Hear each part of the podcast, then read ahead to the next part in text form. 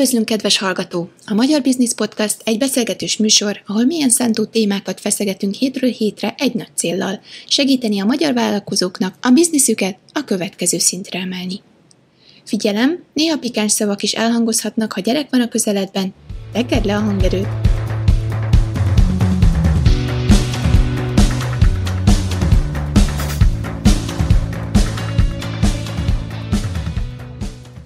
Jó reggelt, magyar vállalkozók, Foris Attila vagyok, és ez itt a Magyar Business Podcast. Mai vendégünk Ist- Barna István és Györnyei Bendegúz lesz a Startup Mafiától. Sziasztok! Sziasztok! Sziasztok! Hú, hú, jó sokan vagyunk ma. Kezdjük az elején. Ki honnan származik, mikor születtetek, és mi volt az első álmatok? Hát én Karcairól származom, Jász-Nagykun megyéből, az félúton van Szolnok és Debrecen között, és 1994. május 6-án születtem, nem sokkal 28 éves leszek. És megmondom őszintén, hogy visszagondolok az első álmaimra, én óvodásként őrült tudós akartam lenni. Budapesten születtem, Török Bálinton nőttem fel. Um, álmok tekintetében hasonló volt, mint a, a Pistinek igazából. Uh, mindenképpen örültudós, vagy uh, pedig uh, titkos ügynök uh, akartam lenni, később pedig elindultam programozói irányba, és aztán jött a vállalkozó irány. Hát ez szinte beleillik, nem? Valahol valószínűleg igen. Ez a startupos programozói vállalkozós, de ez szinte beleillik az őrült Einstein kategóriába akkor, amit szoktunk sokszor kérdezni, hogy családi háttér, szüleitek, valaki foglalkozott-e vállalkozással, van-e valami vállalkozási kultúra a családban, amit örököltetek idézőjelbe, és hogy segítette ez titeket itt az őrült vállalkozósdiba? Hát ugye nálunk édesanyám az vállalkozó, ugye ő élőállatkereskedelemmel foglalkozik, ami gyakorlatilag azt jelenti, hogy ugye belföldi vagy külföldi cégeknek szállítanak szarvasmarrákat és sertéseket, és ugye tényleg már gyerekkorom óta ezt látom, hogy folyamatosan ezt csinálja, folyamatosan ezzel foglalkozik, és ugye mostanra na- nagyon sikeres lett a szakmájában, és ez kicsit ilyen nis terület, de abban ugye így a gazdák és cégek között elég ismert. Szóval, hogyha van ilyen vállalkozói háttér a családnak, én ezt tudnám mondani.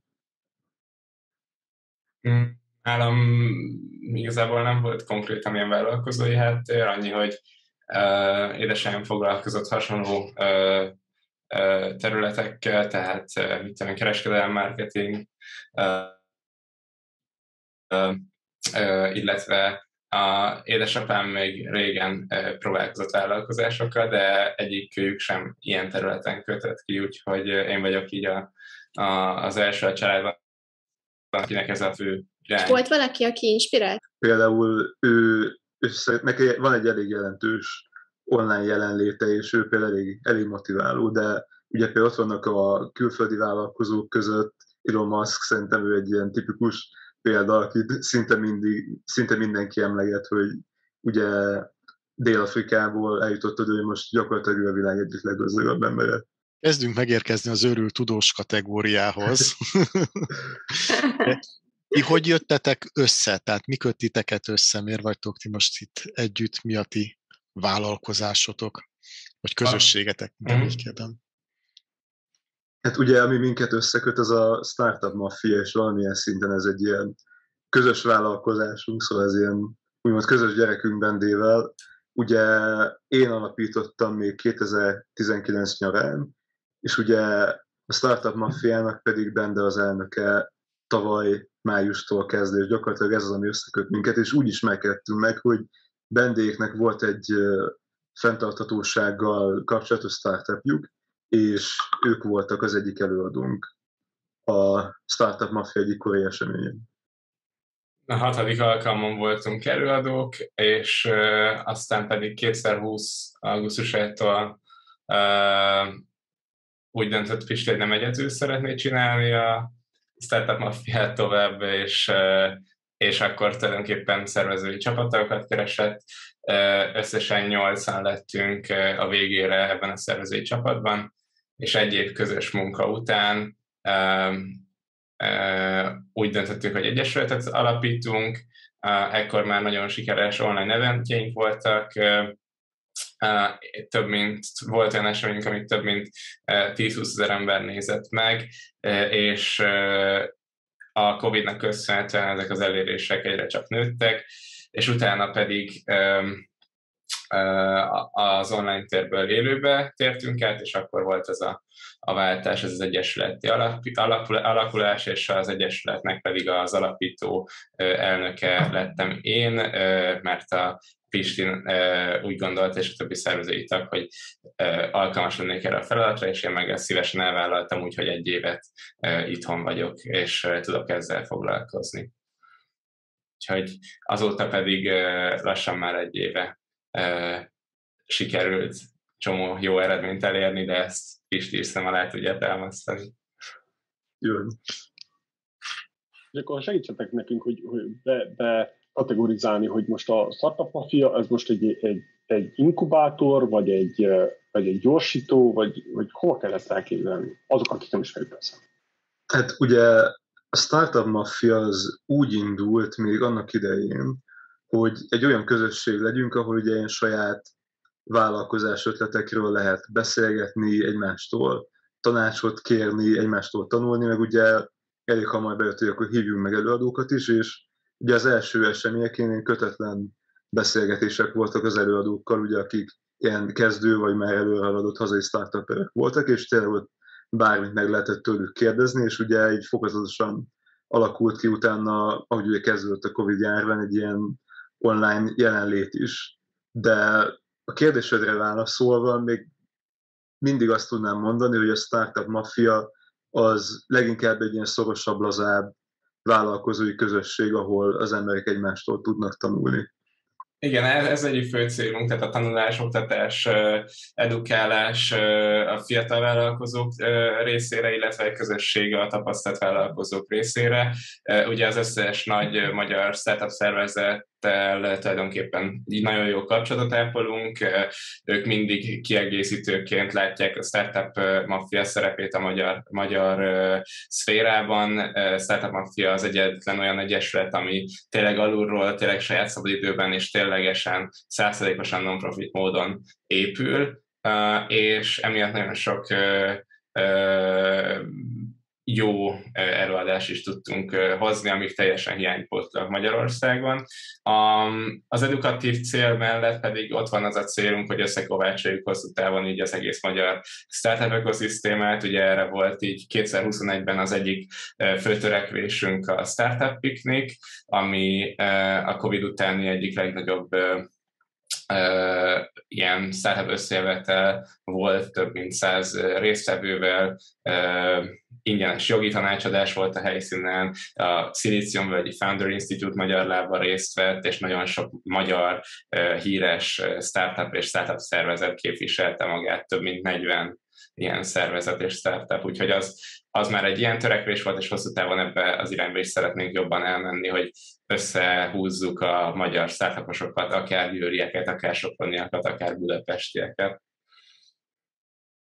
Miben vagytok ti mások, mint ez a többi nagy szervezet? Ugye mondhatok, hogy elég sok startupokat összefogó szervezet van. E, mi az, amiben ti mások vagytok? Említettél pár a taruló jövő non-profit, de mi még, amit titeket megkülönböztet? Hát amit kiemelnék, az a, az a közvetlenség. Ugye ez különösen jellemző volt még az első, első események idejében, ugye, amikor még a Damalában tartottuk az alkalmainkat, hogy ugye ott tényleg gyakorlatilag így bármit meg lehetett kérdezni a részvevő előadóktól, és tényleg nagyon-nagyon kemény kérdéseket is feltettek néha a részvevők, és tényleg ez így nagyon jó volt, hogy erre ő, őszintén tudtak válaszolni, ugye most pedig ugye frontálisabb előadások vannak, viszont utána rendszeresen van ilyen kötetlen sörözés az előadókkal, ami gyakorlatilag ugye valamilyen szinten ezt a szerepet tölti be még így a networking mellett. Benne te ezt hogy látod? Hát nagyon sokan, igen, tehát én is így látom, nagyon sokan ugye előadóként csöppennek be ebbe a közösségbe, például én is. Startup az ételpazarlós projekt után még egy másik projektet is előadtunk, és és például a mostani előadók, a, ami tegnap volt egy nagy eseményünk, ők is azt láttam, hogy teljesen nyitottak arra, hogy a közösségbe jobban, aktívabban becsatlakozzanak, és az előadókból, meg a, az eseményeken részevőkből általában hosszú távú visszajáró tagok is szoktak alakulni, tehát hogy ez is elárulja azt szerintem, hogy, hogy ez is mutatja azt, hogy milyen közvetlen a légkör, és mindenkitől lehet egy kicsit tanulni. Ugye a másik fontos, ami nekünk nagyon nagy különbség a többiekkel szemben, hogy köz, kifejezetten business fókuszú témák szoktak előfordulni a többi szervezet eseményein, viszont nálunk ugye űrtechnológiától kezdve zeneiparon át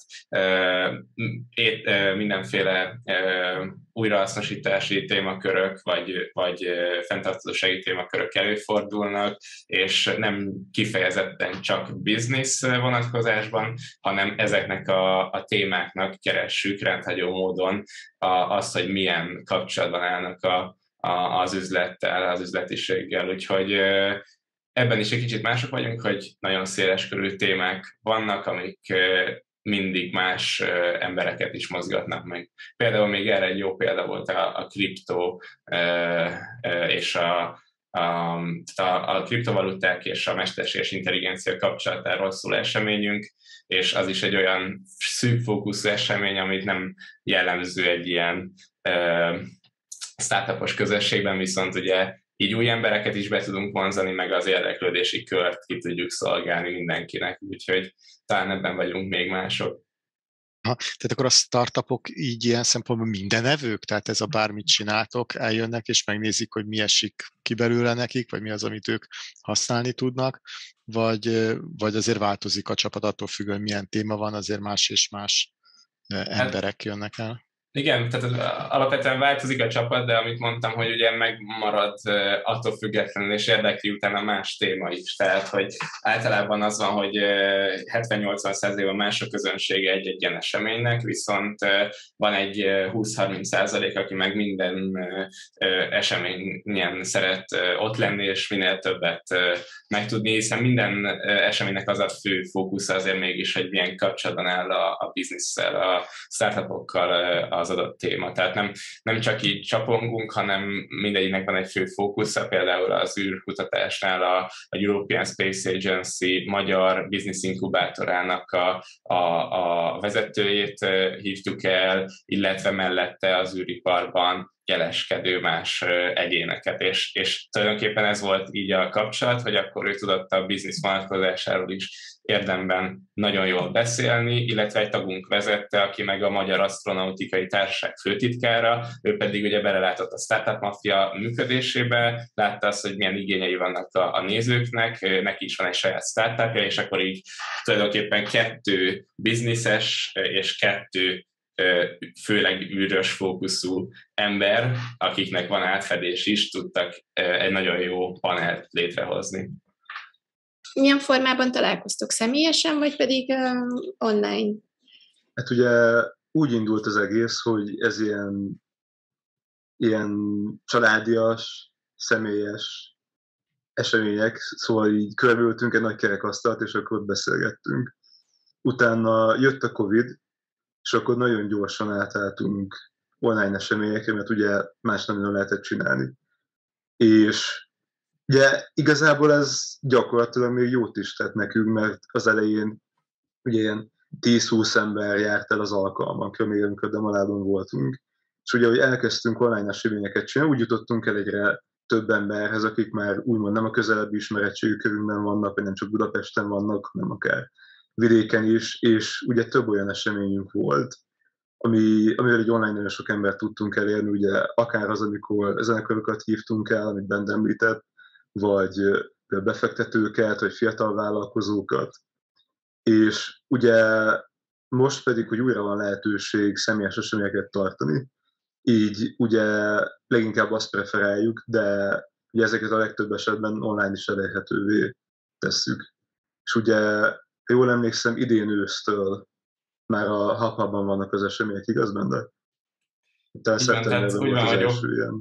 Hát igen, szeptember végén vagy októberben volt az első hupuvas előadásunk, és ez már a, a negyedik volt, ami, ami legutóbb uh, volt, és uh, tulajdonképpen mostantól kezdve mindig ott szeretnénk tartani, ugye ez egy hát egy 5-6-szor akkor a helyszín, mint a korábbiak. Kellett is ez a bővülés, általában félházzal vagy, vagy háromnegyed megtehetséggel bír ez a, a, a rendezvény, és, és remélhetően még egy ideig nem nőjük azért ki ezt a helyszínt, de a régi az már biztosan nem lenne jó, mert a 10-15 maximum 20 fő fért el. Úgyhogy um, igen, kellett is az a bővülés, illetve hát próbálkozunk mindenfélével, tehát hogy van, hogy azt gondoltuk, hogy úgy tudjunk motiválni az embereket, hogy ott legyenek személyesen, hogy ugye nem közvetítjük az adást, van, hogy a, úgy azzal próbálkoztunk, hogy utólag töltjük fel az adást, vagy pedig az, azzal, hogy élőben csak az egyesületi tagok lehetnek ott, és, és a széles nézőközönség pedig online nézheti csak meg. Mindig próbálunk variálni, még én úgy érzem, hogy mindig nem érkeztünk oda el, hogy biztosan ki tudjuk mondani, hogy egyik az, az, az feltétlenül jobb lenne, mint a, a másik verzió. Ugye ez a Covid hullámok miatt is azért alakulgatott, tehát hogy, hogyha nagyobb a COVID szám, akkor kevesebben jönnek, ha, vagy a fertőzöttségi szám, ha, ha kisebb, akkor, akkor természetesen többen, de emiatt is folyamatosan kellett változnunk, illetve közvetítő partnerrel, akkor egyéni közvetítéssel oldottuk meg, tehát mindig ezt is próbáljuk variálni, és kitapasztalni azt, hogy melyik a, a, a legcélszerűbb és egyszerűbb nekünk. Úgyhogy jelenleg is még tapasztaljuk, de szerintem a következő eseményünk az, az ugyanúgy hibrid lesz, tehát online közvetítéssel élőben, és, és, és ott lehet lenni fizikálisan is. Uh-huh. A kedvezményes sört még nem soroltátok föl, hogy mivel uh, tudjátok megfogni az embereket. Még azt azért próbáljátok ki, jön most a meleg. Ingyenesen vannak sörök általában a helyszínen, meg, meg italok, meg ételek, úgyhogy igen, tehát hogy, hogy, hogy ott ténylegesen kirakunk mindenféle ételt, italt, azért is, vagy talán akkor még nagyobb kedve van az embereknek networkingelni és odajönni. Szuper, és ugye ez most kedvet ad ahhoz, hogy az emberek vállalkozók vagy startuperek csatlakozzanak hozzátok, de azért említsük meg, hogy ez egy nagyon jó kis példa volt erre az AB tesztelésre is, meg arra, hogy hogyan kell közösséget építeni. Úgy, úgy. Tehát, hogyha valaki saját maga szeretne közösséget építeni, akkor lehet ötleteket gyűjteni a startup maffiának a e, működéséből is. Igen, ezt tetszett, minden, mindent AB tesztelni kell, igaz? Hát elég sok dolgot kipróbáltunk. Volt egy eseményünk még a lezárások alatt, ami végül nem avatott olyan nagy sikert, de ott például uh, VR chatben próbáltunk networkingelni. Az, Igen, az, hogy voltak, voltak ilyenek. Az hogy kell kell hát, VR chat? Igen, igen, igen, hogy ugye gyakorlatilag van egy ilyen kis karaktered, és akkor azzal tudsz egy ilyen, egy ilyen pályán térképen belül mászkálni, és például azokat hallod, akik ugye közel vannak hozzád, csak azokkal tudsz beszélgetni. Hmm. De ide egész kevesen jöttek el, ez csak egy ilyen próbálkozás volt. Ugye én úgy gondolom, hogy már szinte az alapítástól kezdve nagyon jellemző ránk a kísérletezés, hogy különböző típusú eseményeket, különböző megközelítéseket, különböző témákat kipróbálunk. És ugye nézzük azt, hogy mi az, ami beválik, és mi az, ami nem. Akkor hadd kérdezzem meg, hogy, hogy eredetileg ez, ez egy hobbinak indult az egész, mi volt ennek a cél? Mi, mi, mi motivált az első egy-két-három lépésben, amikor alapítottad ezt? Vagy alapítottátok? Hát, kezdem a legelejéről, uh-huh. szóval így nagyon-nagyon előről. Ugye nekem volt egy startup projektem, ami végül nem lett sikeres, nagyon sokat tanultam belőle, és utána rendszeresen bejártam a demolába beszélgetni, networkingelni, és volt egy alkalom, amikor nekem is volt egy ötlet, amit meg akartam beszélni a többiekkel, meg egy másik srácnak is, és akkor mindketten elmondtuk, visszajelzést adtunk egymásnak, és nagyon megtetszett ez a formátum, hogy, hogy lehessen is saját ötletekről beszélgetni, és egymástól visszajelzést kapni, és egymástól tanulni, és gyakorlatilag az volt a motivációja annak, hogy elindítottam a Startup Mafiát, hogy én is nagyon szívesen benne lettem volna egy ilyen közösségben, meg én is nagyon szívesen jártam volna ilyen eseményekre. És gyakorlatilag ez adta meg a kezdőlökést, és utána, ami ugye segített folytatni, az a rengeteg pozitív visszajelzés, amit kaptunk az egészszel kapcsolatban. Milyen évet írunk? Ö, most ugye 2019-ben indult el a Startup Mafia. Ugye jól emlékszem, június végén, július elején voltak az első eseményük, szóval már lassan, lassan három éves, és ugye az Egyesületet magát, ugye Bende elnöklésével pedig májusban alapítottuk meg tavaly. Így van, tehát ugye 2019 végén voltam én előadó először, azt hiszem, vagy 2020 mm-hmm. elején, és akkor rá egy pár hónapra, én is benne voltam a, a Szertámofiás közösségben, és rá egy pár hónapra csatlakoztam Pisti mellé szervezőként, és akkor tulajdonképpen hát azt lehet mondani, hogy ketten vittük aktívan a, a, a szervezetet, és akkor még kisebb feladatokban folyamatosan segítettek nekünk ö, ö, többi szervezői tag, és, és akkor tulajdonképpen így sikerült a, a, az Egyesület alapításában még ö, jobbá, formalizáltabbá, meg tényleg jogilag is, tehát hogy, hogy támogatások, szponzorok, ugye partnerek, illetve egyesületi tagok, tényleges tagok behívásával így még jobbá vagy formalizáltabbá tenni ezt az egészet, hogy ne csak egy Facebook közösség legyünk, hanem egy bejegyzett egyesület, és így tudjunk tovább fejlődni. Szép szintlépés azért mikor jogilag is meg tudod alapítani, meg van papírod róla, hogy hé, mi vagyunk, létezünk, nem csak tényleg egy Facebook csoport. Hadd kérdezzek meg, ha akartok persze róla beszélni, piszkos anyagiakról ti most non-profit vagytok, vagy, vagy miben, hogyan utaztok ti, hogyan szponzoráljátok az egészet? Mert az sajnos egy ilyen közösséget fenntartani pénzbe kerül. Most mondom sajnos, mert ugyebár sok, nem, nincs sosem elég egy ilyen közösség. Tehát mi kizárólag partneri szponzorációkból működünk, tehát hogy ugye egyeseti tagdíjak vannak, viszont ez édes kevés arra, hogy akár egyetlen egy eseményt egy évben megszervezzünk, azt inkább ilyen váratlan plusz költségekre tudjuk fordítani, jogi költségek, mindenféle például mondjuk olyan, hogyha valahova üdítőt vagy, vagy ételt kell vinni egy rendezvényre, akkor, akkor azt próbáljuk abból kigazdálkodni, de ez nyilvánvalóan nagyon kevés, és ezen felül pedig nincsen olyan bevétele a Startup Mafiának, tehát ez egy teljesen, teljesen, szinte teljesen non-profit módon működő egyesület. A szervezői tagok szabadidejükből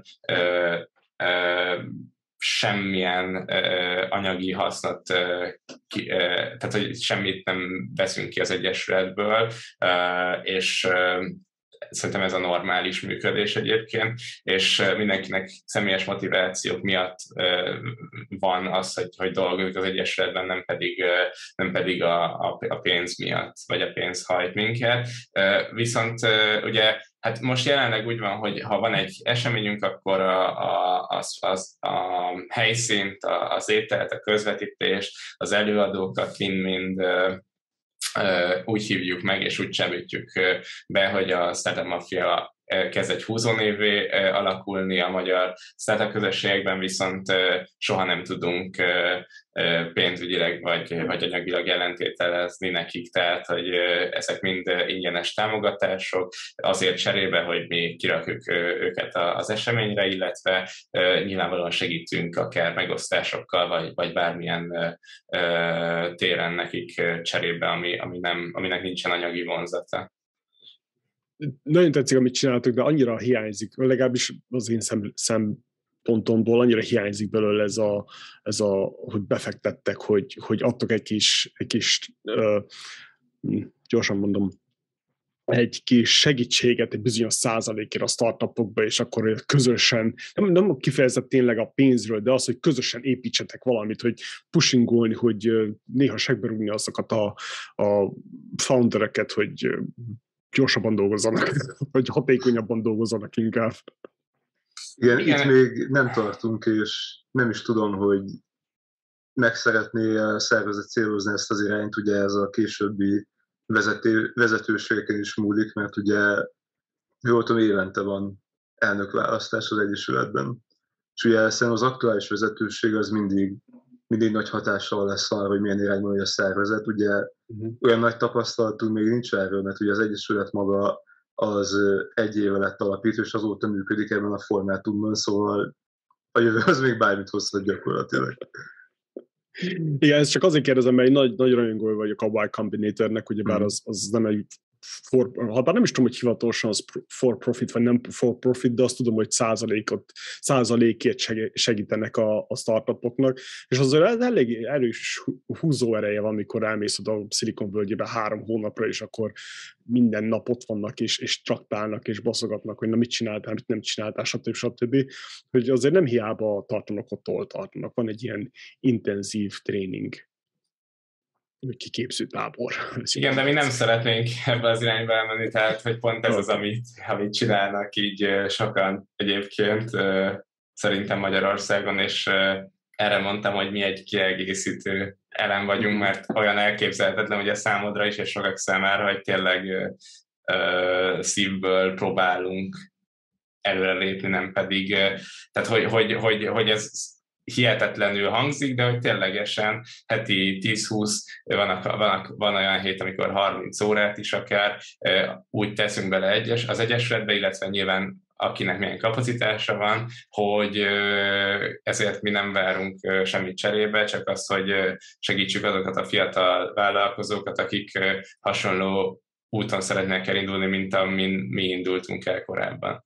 Úgyhogy ez a fő célja az Egyesületnek, és az inkubációra pedig nyilván nem is lenne kapacitásunk, meg nem is lenne szellemi tőkénk, ami olyan többletet tudna adni a többi szereplőhöz képest, ami, ami megérné és megcsinálni szerintem. Tehát, hogy, hogy nem hiszem, hogy a Startup ez lenne a szerepe, de egyébként jó ötlet, csak tényleg szeretnénk ezen a teljes non-profit módon tovább működni. Úgyhogy ez a fő irány most. Aha, tehát akkor egy, egy közösséget hoztok össze, és ez non-profit, tehát, nem, tehát ez nem, nem vállalkozás, de akkor mi a ti vállalkozásotok, mi a ti startupotok, mi a ti gyereketek, vagy az a projekt lehet, hogy nem is egy, lehet, hogy kettő-három, amiben most aktívak vagytok. Ez egy kicsit fölibbentitek, mondjuk. És ugye gyakorlatilag a Startup Mafia de egyébként nekem nincs semmilyen futóprojektem. Mm-hmm. Így emellett ugye, de nyitott vagyok rá, szóval mindig, hogyha eszembe jut valami, akkor elkezdek utána járni, hogy ezt megcsinálták-e már, vagy meg lehet csinálni, szóval én, én, én nagyon szeretnék később még vállalkozást indítani, és hiszem, hogy egyszer sikerülni fog. Mm-hmm. Hát nekem régebben voltak aktív projektek, most is vannak egyébként, de nyilvánvalóan a Startup Mafia van főfókuszban. Én háztartási ételpazarlás csökkentésére egy applikáció fejlesztésével foglalkoztunk. Ott az volt a cél, hogy a havi 7000 forintos élelmiszerpazarlást nullára csökkentsük a magyar háztartásokban. Ezt úgy, úgy akartuk elérni igazából, hogy a a hűtőben tartó élelmiszerek lejárata előtt jelzünk a felhasználónak, segítünk neki felhasználni több mint 60 ezer recept segítségével gazdaságos módon, illetve eh, ahhoz, hogy később ne rendeljen olyan termékeket, amik valószínűleg megromlanak, segítünk neki okosan betervezni a, a bevásárlását, jelzünk, hogyha valamiből a felhasználói adatok szerint túl sokat szeretne vásárolni, vagy valamit elfelejtett, amit heti rendszerességgel vásárol, illetve segítünk neki applikáción belül megrendelni ezeket az ételeket egy egy szolgáltató partneren keresztül. Tehát ez volt a, a, az ötletünk, és itt a Tesco-val, Metróval és sok egyéb élelmiszer lánccal együttműködve hoztuk ezt létre, tehát hogy ők a saját adatbázisukat rendelkezésünkre bocsátották, és így a saját márkás termékek is benne voltak az applikációban. Ez most jegelve van a projekt, főleg a továbbtanulás miatt, illetve a, a középiskola végén már kevesebb idő volt erre, emellett pedig a Skipdo-ba csatlakoztam uh, 17 évesen, ez egy svájci-magyar cég, ami 200 ezer filmből tanít filmből és tévé sorozatból tanít angol szavakat, szókincset lehet vele fejleszteni, a szintnek megfelelően kilistázza a, a a szereplők, tehát a, a, a filmben lévő vagy sorozatban lévő karakterek szövegkörnyezetében a megfelelő szavakat, be lehet állítani, hogy hány szót szeretne az ember megtanulni, illetve ezeket a szavakat utána folyamatosan ilyen space repetition technikával be is magoltatja az embereket, tehát először három nap után, utána, vagy először egy nap után, tehát három nap után, egy hét után, utána pedig sok, tehát egyre növekvő időintervallumok után ismétli ezeket, és újra kidobja a szavakat, ameddig meg nem tanulja az ember.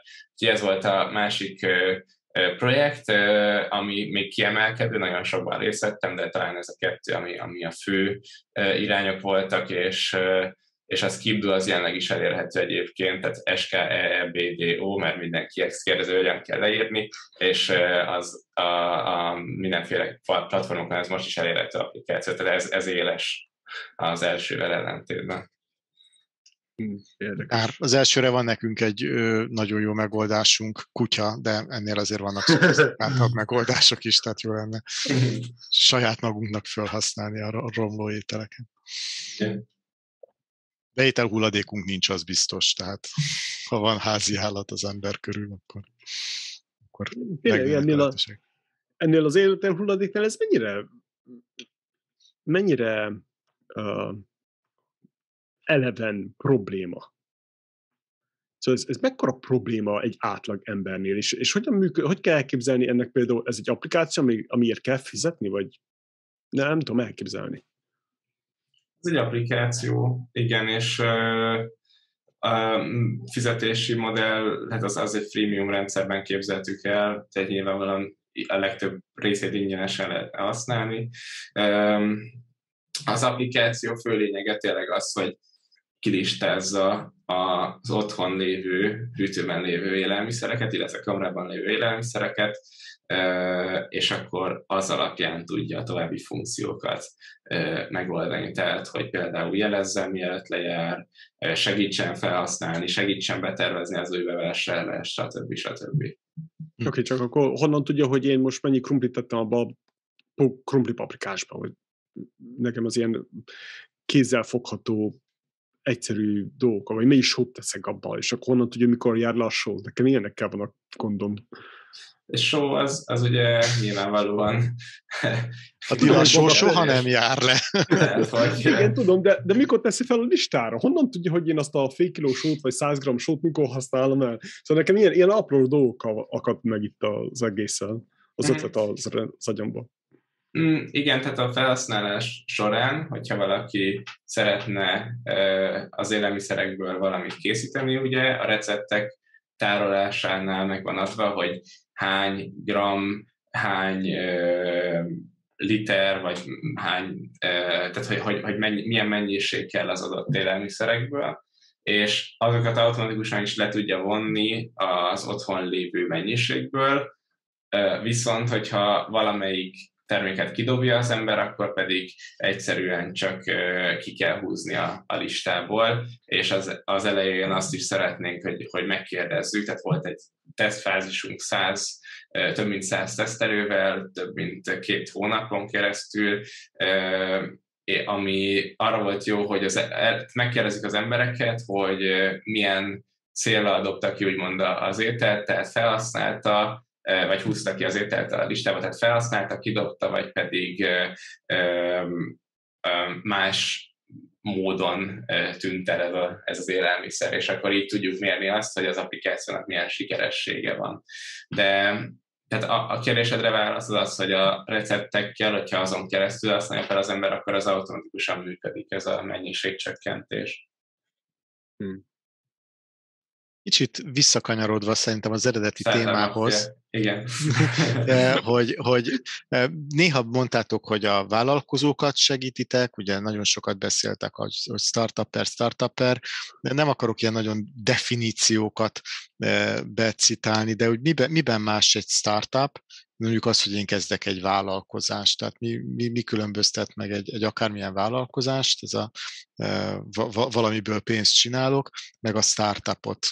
És igazából kiket vártok, csak startupereket, vagy úgy általában vállalkozók is e, csatlakozhatnak hozzátok? Akkor igazából kezdve az elején azért nagyon sokszor szerintem azt lehet látni, hogy olyan nagy különbség hagyományos vállalkozások és a startupok között nincs, meg lehet, hogy vannak átfedések, de amikor például startupra gondolok, akkor két, két jellemzőt emelnék ki, szóval ez tesz valamennyire startup egy startupot. Ugye az egyik az a nagy potenciál, szóval gyakorlatilag azt jelenti, hogy gyorsan skálázható, gyorsan tud növekedni, és nagy bevételt lehet elérni. A másik pedig a bizonytalanság, az, hogy potenciálisan benne van az, hogy senkinek sem fog kelleni, mert hogyha mondjuk nyitsz egy új pizzázót, akkor ugye a bizonytalanság sokkal kisebb, mert ugye lehet tudni hogy az emberek szeretik a pizzát.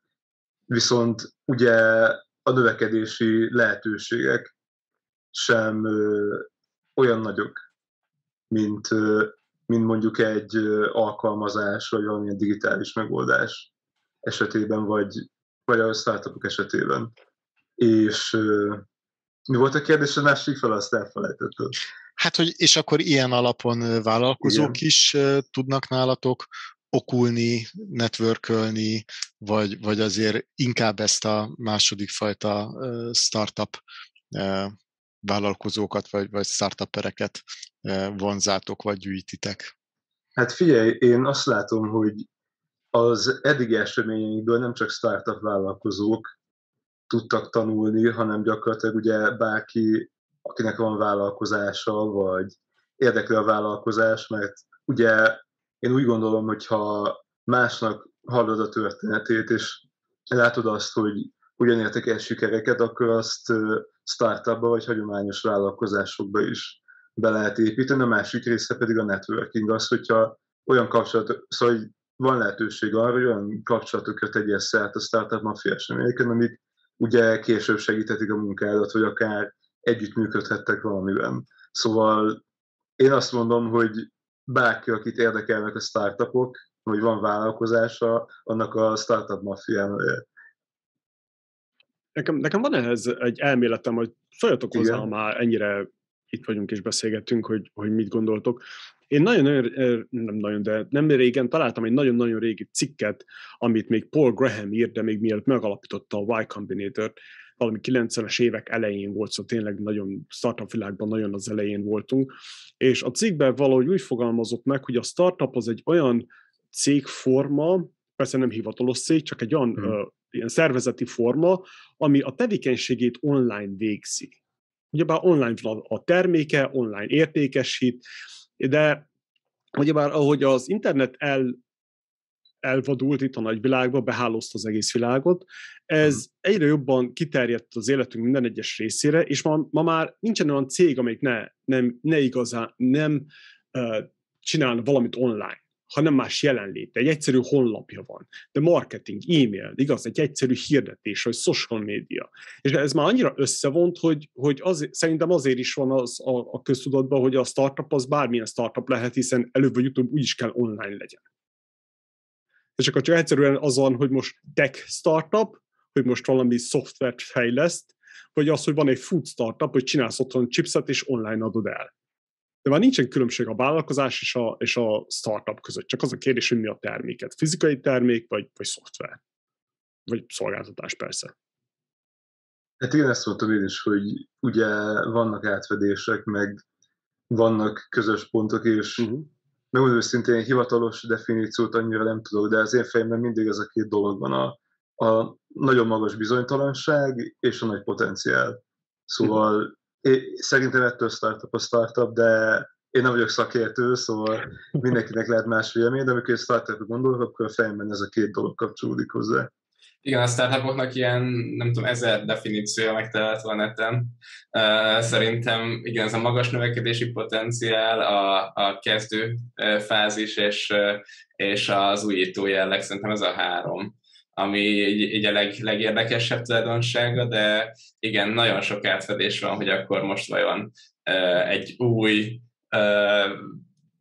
az újító jelleg azért nem fontos benne, de hogy mondjuk egy új dizájnnal vagy új konstrukcióval rendelkező, akár üzleti konstrukcióval rendelkező cukrászda, az tud egy startup lenni, az már nehéz behatárolni, hogy, hogy tényleg egy, egy hol a határ így a, a kettő között, de lehet, hogy amit Attila mondott, hogy abban van igazság, hogy ugye egy, egy a kettő már tulajdonképpen.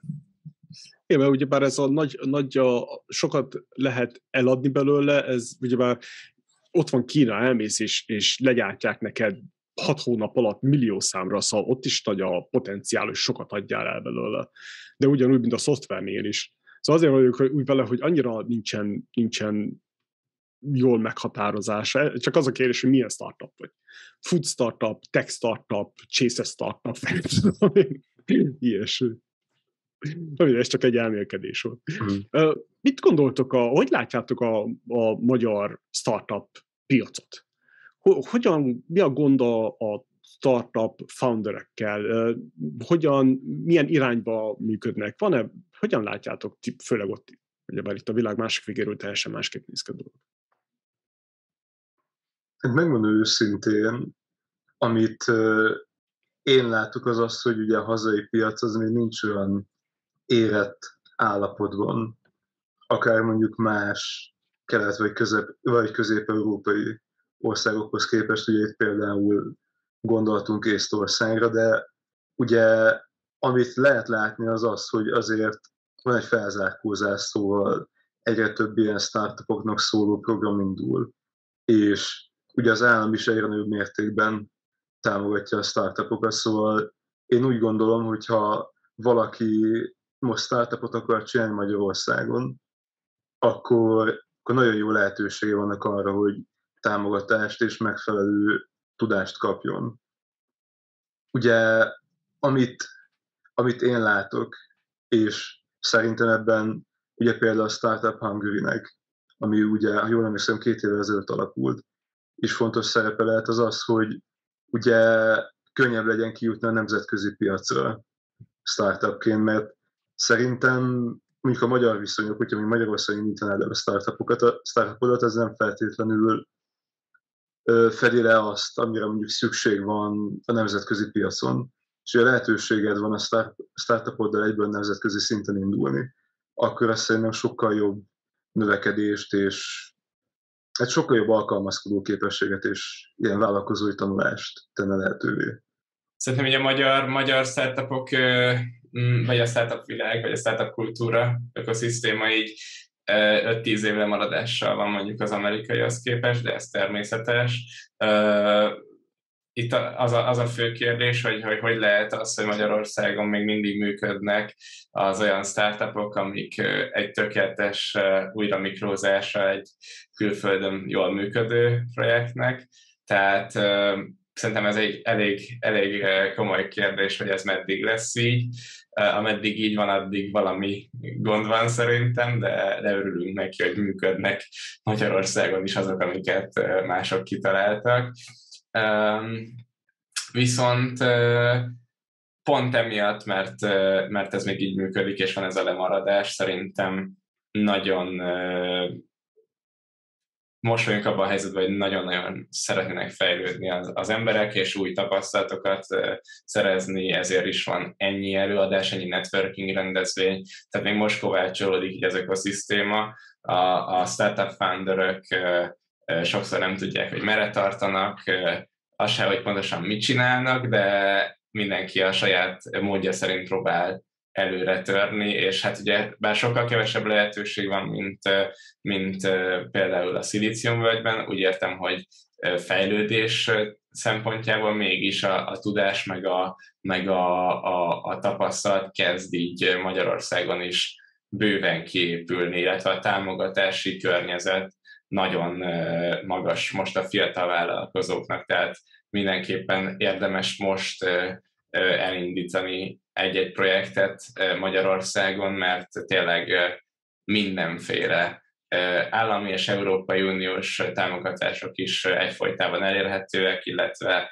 ugye az összes startup szervezetnek ingyenes előadásokkal, networkinggel, workshopokkal, vannak olyan szervezetek, akik még ingyen mentorációval is támogatják ugye a, a, a magyar startuposokat, tehát talán, talán most itt, itt tart szerintem ez a, ez a magyar helyzet, um, és hát próbálunk felzárkózni, de egyelőre úgy látom, hogy eredményes is bizonyos szempontból, viszont sok szempontból még van mit fejlődni.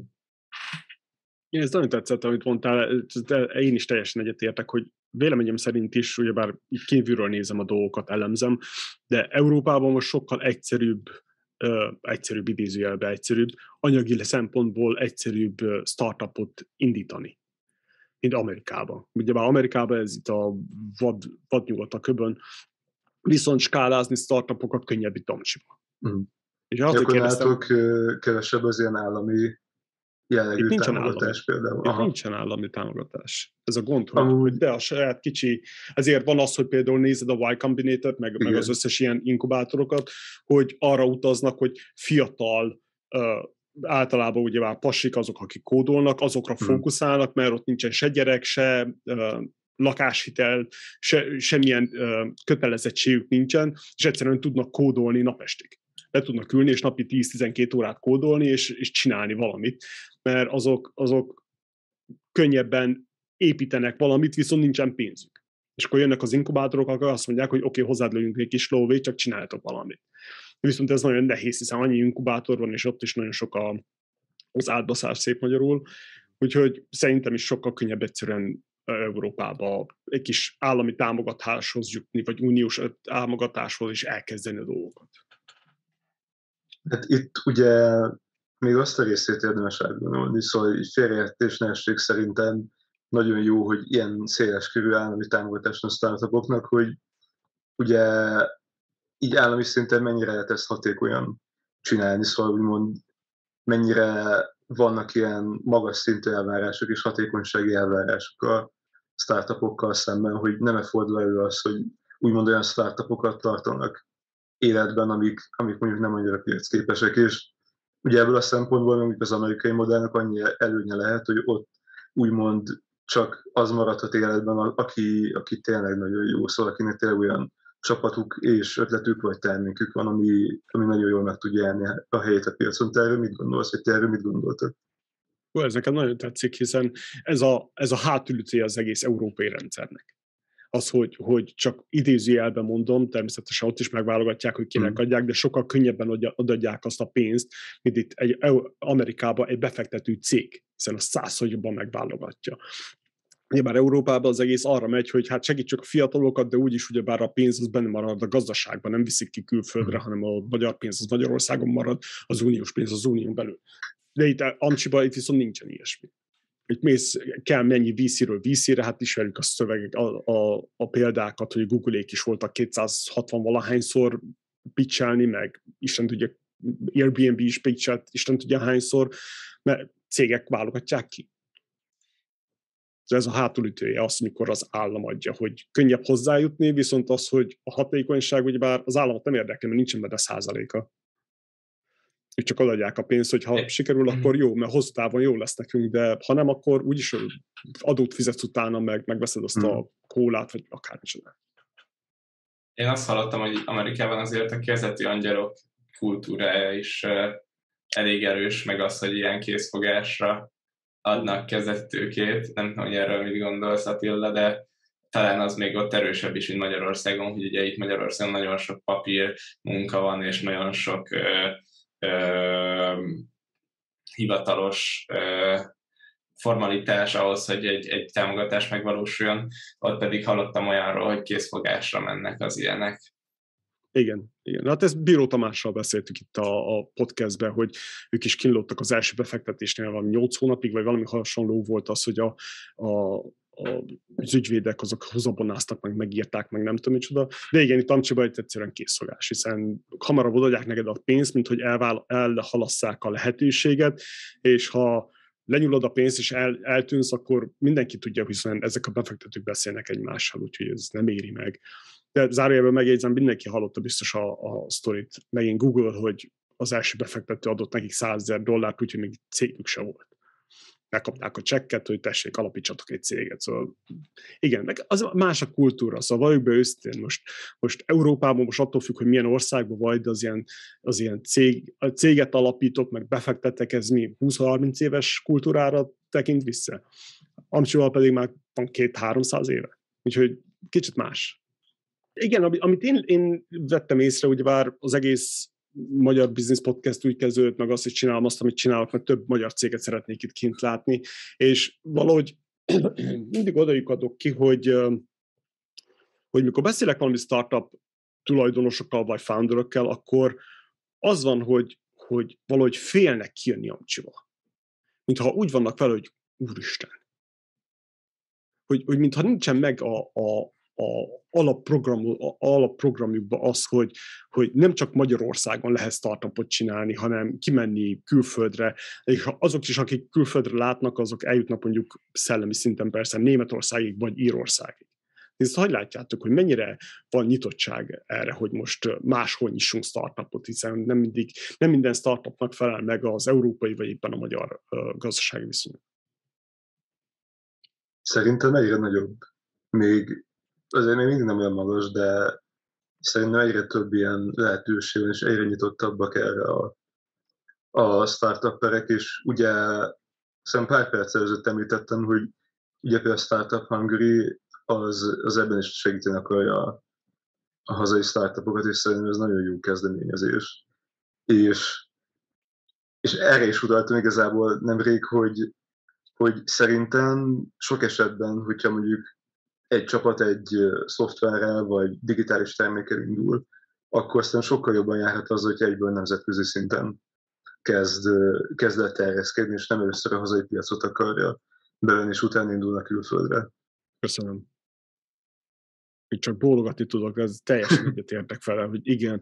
Szóval az, hogy, hogy ami van, ami, ahogy működik Európa és, és Magyarország is, hogy annyira támogatják a, a munkahelyeket, ez tökéletes alapanyag arra, hogy, hogy építsél ott egy csapatot, viszont nemzetközi szintre lépjél egyenesen.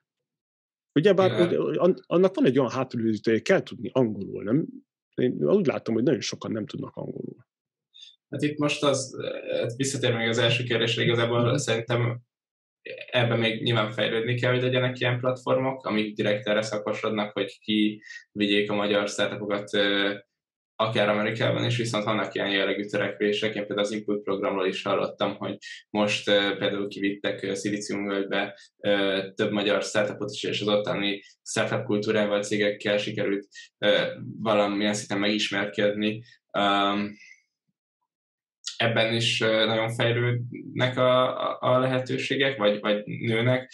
Az angol tudás szinten pedig, hát igen, nekem hangzott már el olyan több szereplőtől is Magyarországon, hogy akik azt tanácsolták nekünk, hogy csak angolul tartsuk az eseményeinket, mert egyszerűen aki nem beszél angolul olyan szinten, hogy megértsen egy ilyen eseményt, neki nem is érdemes addig elkezdenie, ameddig fel nem fejleszti az angolját vállalkozni. Tehát, hogy ez, ez, ez így a magyar álláspont, vagyis hát sok uh, startup szervezet vezet vezetőjétől ezt halljuk vissza, illetve mi is azt gondoljuk, hogy azért egy alapvető angol tudás szükséges, nyilvánvalóan ahhoz, hogy érvényesülni tudjanak hosszú távon. Tehát azért, azért, azért van ebben lemaradás Magyarországon, de szerintem akikkel mi beszélgetünk, mert akik az eseményekre eljönnek, az öme nagyon nagy része egyébként az embereknek tud kommunikálni teljesen minden gond nélkül angolul. Ez jó. Ja, valahogy sokan azt hiszik, hogy, hogy kijönnek, és akkor esetleg felvesznek valakit, aki jól beszélnek, pedig a befektetők azok a, a tulajdonossal akar beszélni, a founderrel akar beszélni. Nem valami csicskával, vagy valami reprezentálással, hanem founderrel.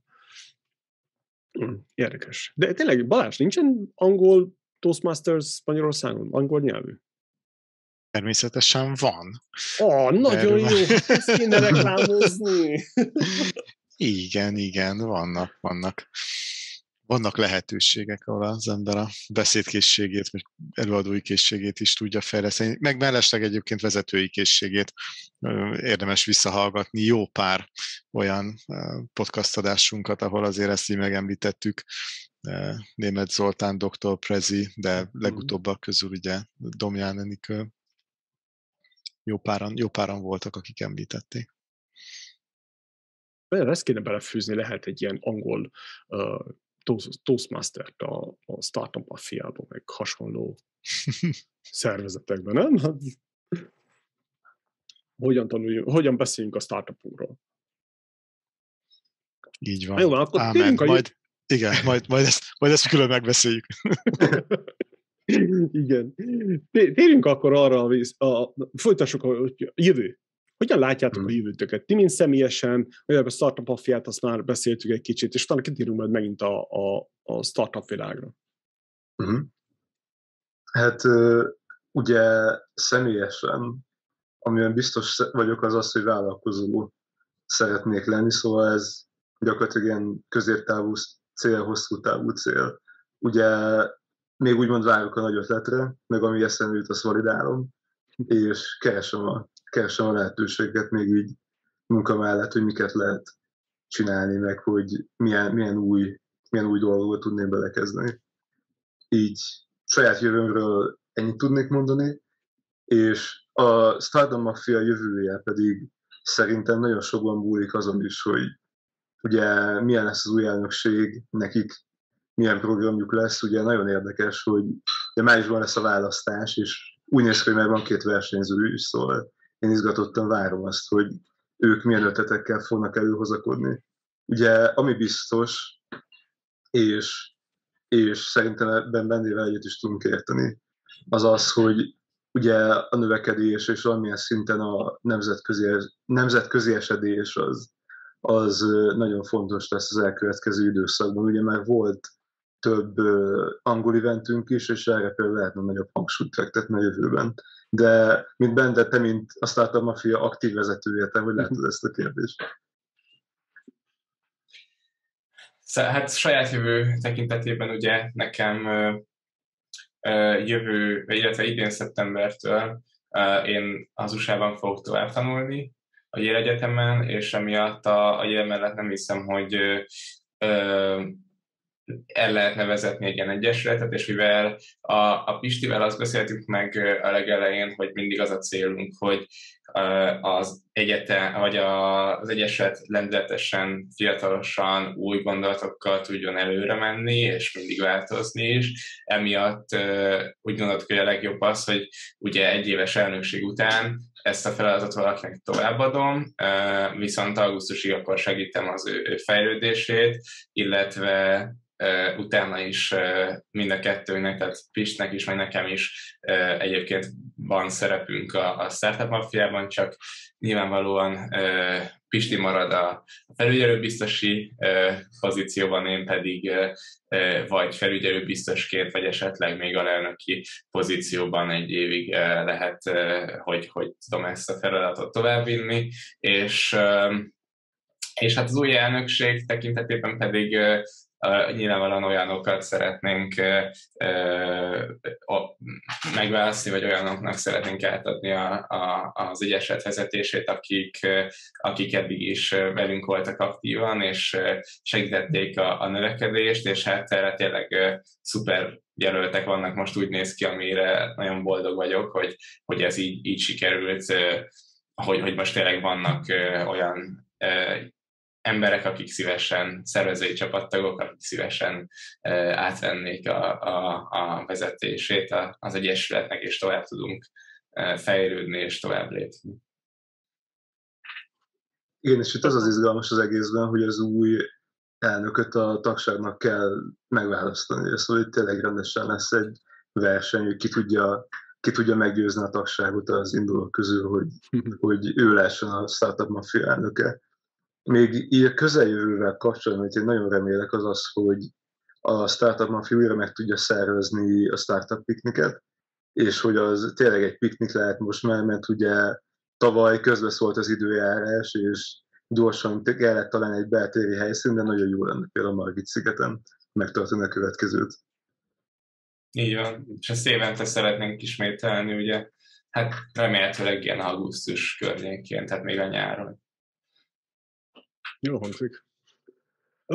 Véleményetek, tapasztalatok szerint mi a legnagyobb probléma, amikkel a startup vállalkozók, illetve vállalkozások szembesülnek a mai globalizációs világban? Ez ilyen jó markons kérdés. Igen, megmondom őszintén, én nem vagyok szakértő, ismét kiemelem, szóval így kb. ilyen saját, saját véleményt tudok mondani. Ugye ami, ami biztos az az, hogy elég éles a verseny, szóval ugye, hogyha startupot akarsz építeni, akkor nagyon valószínű, hogy neked nem csak más magyarországi vállalkozásokkal kell versenyezned, hanem például amerikai cégekkel, kínai cégekkel, indiai cégekkel.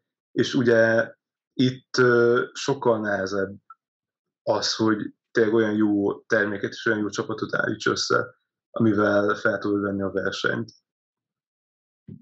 Így ez az első dolog, ami, ami eszembe jutott ezzel kapcsolatban. Nagyon, nagyon, faj, nagyon tetszik, hogy olvastam valami könyvet régebben, és abban volt az, hogy mm. sokkal könnyebb van milliárdosnak lenni, mint milliómosnak.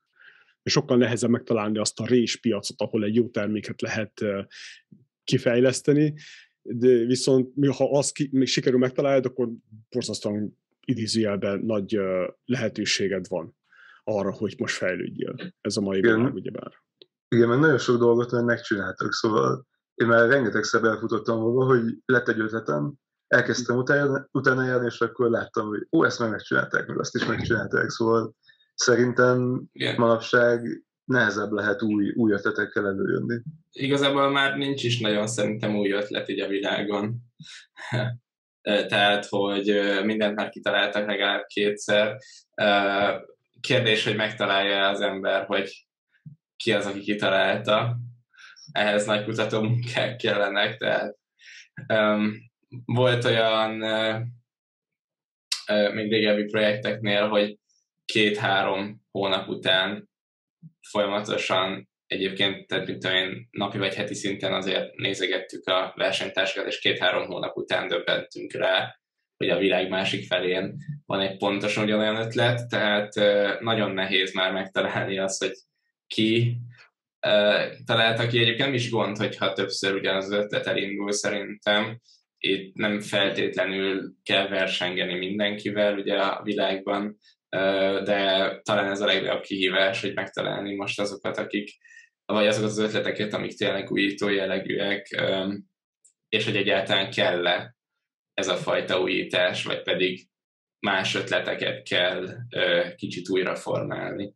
Ez is egy nagy kérdés szerintem, mert mindenki arra vágyik, hogy valamit kitaláljon, de általában azok a vállalkozások szoktak a legjobban sikerülni, amik egy meglévő koncepciót gondolnak minimálisan újra, és akkor azzal egy teljesen jó irányt kezdenek el felfuttatni, és így lesznek sikeresek. De szerintem, tehát hogy, hogy ez, is, ez is egy nagy kérdés most, hogy megéri-e tényleges innovációt csinálni, vagy részlegessel is beéri az ember, hogyha, hogyha a siker a tét éppen ezt akartam mondani én is, hogy azért nem kell elkeseredni azért, mert valaki más kitalálta, hiszen egy új koncepcióval lehet feltámasztani az egészet. Tehát nézzük meg a kedvenc cégeinket, amit már többször is említettünk, és most nem fogok említeni Balázs, hogy, hogy az, szinte semmit nem ők találtak ki, hanem csak új koncepciót építettek köré, és új környezetbe tették azt az ötletet,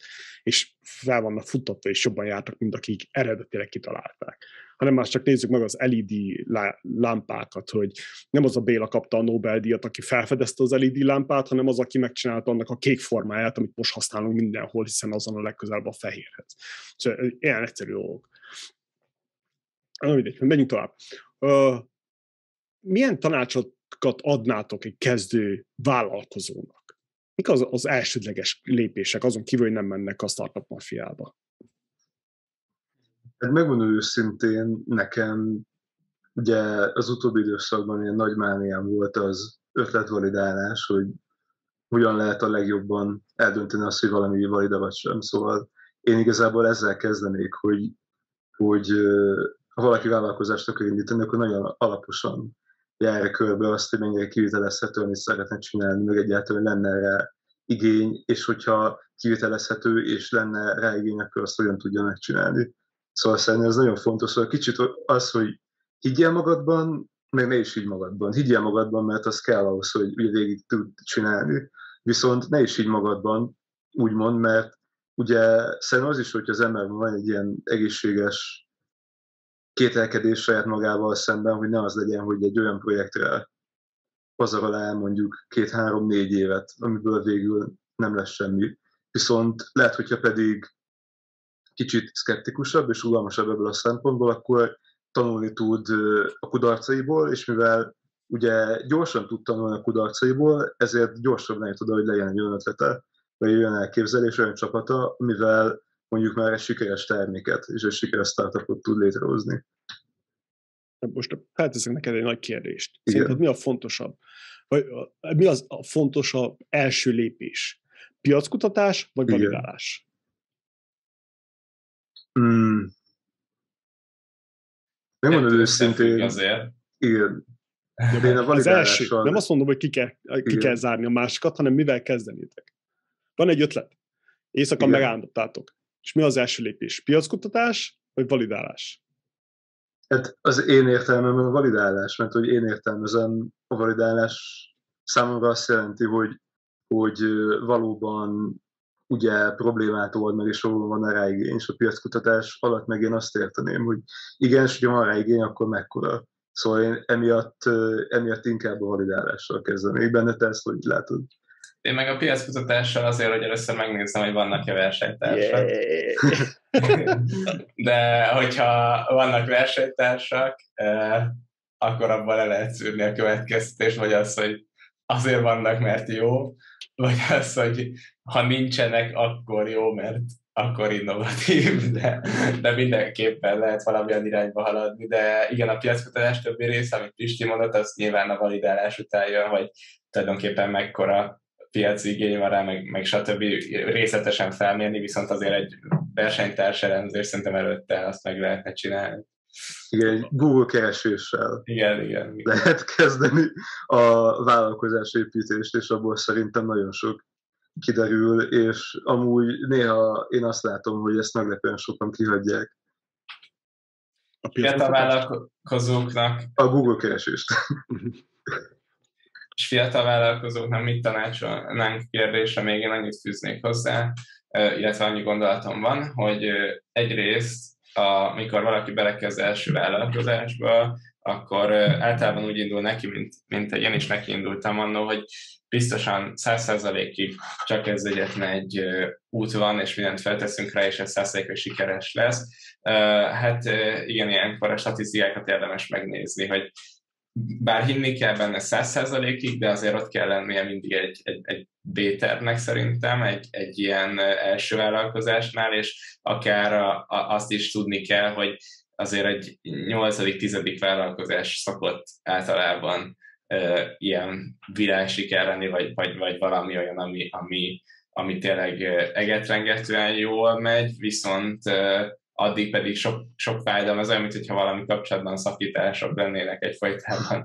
Tehát, hogy, hogy azért erre fel kell készülni, hogy nem feltétlenül mindig jó az első irány, viszont a másik dolog, meg ennek az ellentéte, hogy bátran kéne belevágni szerintem, és rapid módon, tehát, hogy nincs idő tökölni, egy hónap múlva csomó, csomó ilyen tapasztalatom van, hogy mondjuk valamelyik ismerősöm kitalált valamit, és egy hónap múlva látjuk a cikkeket, hogy, hogy elindult egy olyan projekt. Tehát nem, itt, itt igazából, hogyha van egy ötlet csíra, akkor azra kell azért gondolni, hogy valószínűleg másoknak is eszébe jutott hasonló, még akkor is, hogyha borzasztóan elképzelhetetlen, mert olyan specifikus ötlet, akkor is nagyon valószínű, hogy valakinek eszébe jutott, és lehet, hogy éppen akkor. Úgyhogy legelsőnek kell lenni, és, és hogyha az megvan, akkor meg, akkor meg tényleg mindent megtenni, hogy, hogy, hogy minél gyorsabban felfejlesz az ember, és hát erre itt vannak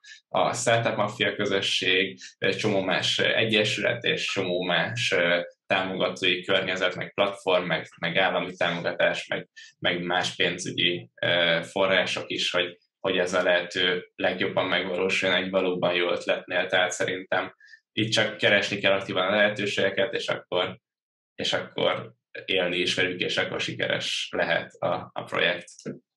Igen, és ugye most Magyarországon az a szerencsés helyzet állt elő, hogyha egy fiatalnak, vagy akár nem fiatalnak van egy vállalkozás ötlete, akkor arra nagyon könnyű támogatást, akár anyagi, akár szakmai találni. Szóval tényleg, hogyha valakinek nagy ötlete, vagy vállalkozni szeretne, akkor szerintem itt a lehetőség, és itt az idő, szóval nem érdemes halogatni. Ja, azért kérdeztem ezt, hogy, hogy mely, szerintetek melyik az első, legfontosabb első lépés, mm. mert azt látom, hogy piackutatáson egyszerűen keresztül mennek az emberek. Hogy mindenki oda kerül, hogy validálni, validálni, validálni, de hogyan validálsz? Az, amit validálsz, az, az honnan tudod, hogy az mennyire, hol helyezkedik el a nagyvilág, a, a nemzetközi piacon? Hmm. Hiszen nincsen meg az az anyagi felvétele, fe, anyagi hátteret, hogy most lefuttassál egy nem tudom, százezer klikkeléses kampányt, hogy most ki fog arra ráklikkelni arra az ötletre. Mert ugyebár nincsen meg az az anyagi háttered. Viszont leülni és rászállni egy-két hetet, órát, hónapot akár piackutatni, az viszont lehetséges. És akkor üljél le, és nézd meg, hogy van-e az az ötlet, és ha, ha nincsen, akkor nézd meg, hogy volt-e olyan ötlet. Hiszen szerencsére az online minden megtalálsz, még azt is, ami tíz évvel ezelőtt volt, és utána gondolkodjál el rajta, hogy oké, okay, ha nincsen, nem is volt, nincs is, akkor, akkor ó, akkor lehet, hogy erre nem gondol meg senki. Igen, szóval körbe kell járni, hanem nem csak úgy belecsapni a lecsóba, mert az Igen. igazság az, hogyha belecsapsz a lecsóba, és nem jön vissza a, pozitív visszajelzés, szóval nem, nem látod, hogy, hogy az az ötlet az mozog valamerre, akkor viszont az ember nagyon könnyen ki tud égni, hiszen nem hm. mindenkinek van meg az a motivációja, hogy most menjen hónapokat vagy éveket a saját gőzéből, úgyhogy nincsen pozitív visszajelzés. De egyszerű pszichológia. Én is ezt mondtam, hogy, hogy tulajdonképpen lehet, hogy sokféle következtetés lehet leszűrni abból, hogyha egy Google hm. kereséssel van kompeten, vagy van ö, versenytárs, illetve akkor is, hogyha nincs. Amúgy az az érdekes, hogy ezt milyen keresen nézik meg. Ugye egy befektető mesélte nekem, hogy nagyon sokszor úgy jelentkeznek hozzá projektekkel, meg ötletekkel, hogy ilyen, ilyen a világon nincs, ez az első, és tényleg nagyon gyors keresésekből kiderül, hogy de van, nem is kevés. Igen, bizony. De megint nem az a kérés, hogy van-e vagy nincs, hanem hogy mi, miben lesz más. Igen, igen, igen. Szóval megint kedvenc Bélámat emlegessem, akit Balázs nagyon kedvesen leköcsögözött, nem mondom ki a neveit. A, ő azt mondta, hogy nem az a baj, hogyha te vagy a második vagy a tizedik a piacon, az a baj, mikor egy vagy két faktor van, választ, különböztet meg téged a többitől. Mm. Legyen meg tíz pont, amiben különböző vagy, és akkor már van esélyed. Mindegy. Egyébként Elon Muskról beszélünk, hogyha valaki ah. nem hallgatja kezdetektől a... az adást, akkor, akkor Elon Musk. Igen. Uh, merre De csak Covid idején. Tessék? De csak Covid idején kell a Musk. Jaj, oké. Okay. Köszönöm szépen. oké, lássad. Kell még egy kávé. Mit gondoltok, merre tart a világ? Ez egy elég, elég váratlan kérdés volt. Így nagyon rövid az első dolog, ami eszembe jutott, az az automatizáció. Szóval ugye tényleg szerintem egyre több munkát fognak átvenni a számítógépek, és gyakorlatilag én azt gondolom, hogy ez nagyon jelentős lesz a következő 5-10-20 évben. Ugye ez az első, ami eszembe jutott. A kérdés, okay, amiután feltetted a kérdésedet. Jós. Valamerre. Tehát, hogy most ugye azt szerintem sekem gondolt egyébként, hogy, hogy, hogy még a 21. század harmadik évtizedében lehet ilyen változás, hogy akár egy háború bejöhet, egy világjárvány bejöhet, illetve sok egyéb katasztrófa, merre tart a világ? Hát igen, ez egy jó kérdés így most, mert hogy tényleg olyan változások voltak hiszen az elmúlt három évben, ami alapvetően átformálták így a, az emberek világlátását, meg azt, hogy mennyire értékeljük azt, amink van. Um, és a problémák fókusza kicsit átterülődött arról, hogy hogyan fejlődjünk a végtelen lehetőségben, arról egy kicsit átterülődött abba, hogy védjük meg így a, a, a szabadságot, meg, meg így a lehetőségeket tartsuk meg, tehát szerintem inkább most kicsit ilyen álló helyzet van, vagy ilyen gondolkodós helyzet, hogy, hogy ilyen arconycsapásként ért mindenkit, szerintem ez a, ez a két probléma, és hát kérdés, hogy hogyan lesz tovább, de hosszú távon azért bízom abban, hogy nem tudunk tanulni a történelemből, és, és előre tudunk menni, és tényleg folyamatosan új lehetőségek lesznek, technológiai innovációk, fejlődés. Bár én azt hallottam, hogy a technológiai fejlődés az már csomó területen sokkal kisebb mértékű lesz, ugye, mint az elmúlt húsz évben.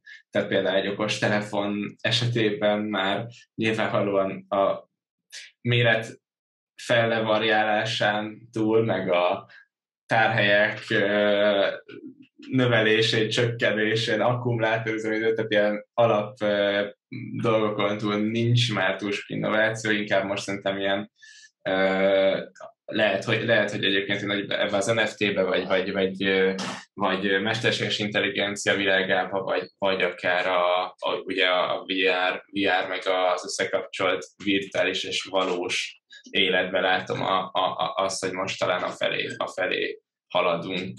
De hát mellette itt vannak ezek az alapvető emberi problémák, úgyhogy nem tudom, hogy most ez, ez hogy lesz. Illetve én még a, a űrkutatás terén is nagyon pozitív vagyok az ügyben, hogy most például a James Webb űrteleszkóppal, meg így a marsi projektekkel hatalmasat tudunk fejlődni a kövi tíz évben, de hát ez is kérdéses, hogy, hogy hogyan lesz.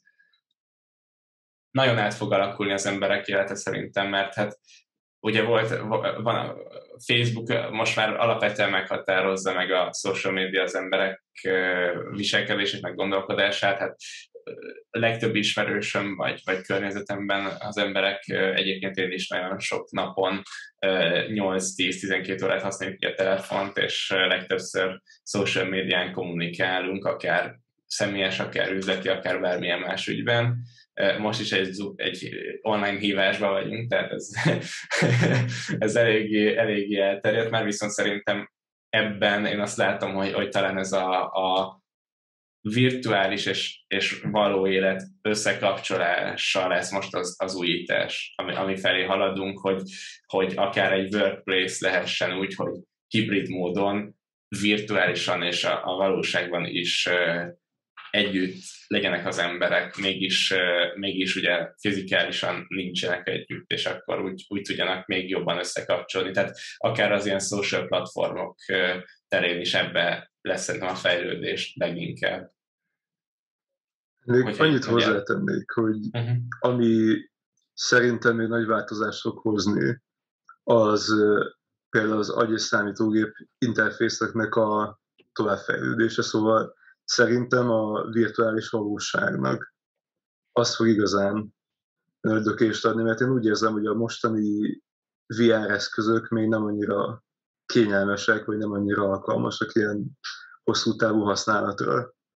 És a másik dolog, ami, ami szerintem nagyon érdekes lesz, szóval én, én kíváncsian várom, hogy mi lesz belőle, ugye az úgymond az általános mesterséges intelligencia megalkotása, miatt, megalkotása miatti verseny, hogy vajon melyik ország fogja ezt először elérni, és ugye én úgy gondolom, hogy, hogy annak az ország, aki ezt először meg tudja csinálni, ez egy óriási előnyt fog hozni a versenytársaival szemben, szóval szerintem erre nagyon érdemes odafigyelni az elkövetkező 10-20, talán 50 évben, ugye különböző beszélések, különböző időtávokat vázolnak fel ezzel kapcsolatban.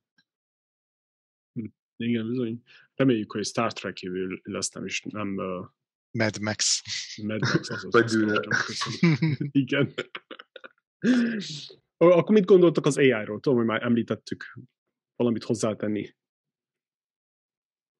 Fú, megmondom őszintén, régen nagyon oda voltam a koncepcióért, viszont lehet, hogy azért öregszem, jó, még így 21 éves, nem vagyok annyira öreg, de e- egyre jobban megijeszt. Szóval úgy gondolom, hogy, hogy alapvetően nagyon sok jót hozhat az emberiség számára, viszont akár katasztrofális hatása is lehet, és lehet, hogy olyan apróságok miatt, amire például nem is gondolunk, ugye olvastam erről egy ilyen, nem tudom, rövid novella vagy történet, hogy ugye megalkotják az első mesterséges intelligenciát, és akkor azt a feladatot adják neki, hogy számolja ki minél pontosabban a pi értékét, és hogy ezt meg tudja tenni, először legázza az egész emberiséget, meg elkezd terjeszkedni a naprendszerben, utána a galaxisban, csak azért, hogy a pi értékét minél pontosabban ki tudja számolni. Szóval megmondom őszintén, én azért, azért tartok kicsit a mesterséges intelligenciától, mert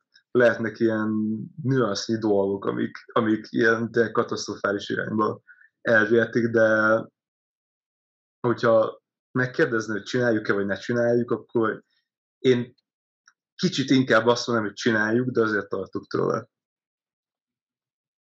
Én a machine learninghez tudok így hozzászólni érdemben a, a computer vision-nel még, még régen jártam olyan közös foglalkozásra, meg körökbe, szakkörökre, amik, amiken ezzel, ezzel foglalkoztunk, tehát computer vision és ott, ott tényleg az a része így a, a mesterséges intelligenciának, meg a, meg a machine learningnek, az, az szerintem elképesztően hasznos, amit például az egyik magyar uh, youtuber, uh, ugye most már 1,2 millió feliratkozóval uh, nem tudom a helyes sorrendjét a nevének segítsetek, ugye dr. Károly Zsolnai Fehér, Zsolnai Fehér Károly, lehet magyarul? Igen.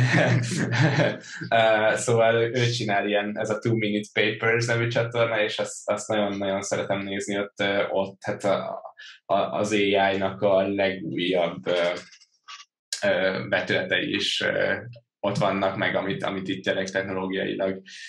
Illetve van egy másik magyar srác, aki meg, aki meg uh, tényleg a computer vision foglalkozik, és az is tök érdekes, hogy tulajdonképpen ez a, ez a felismerési rendszerek, tehát már, már nem is az, hogy akár rendszámot felismerni, hanem az, hogy, hogy pontosan meg tudja állapítani, mik vannak a környezetünkben, illetve akár az egyik ismerősen foglalkozott azzal, hogy történelmi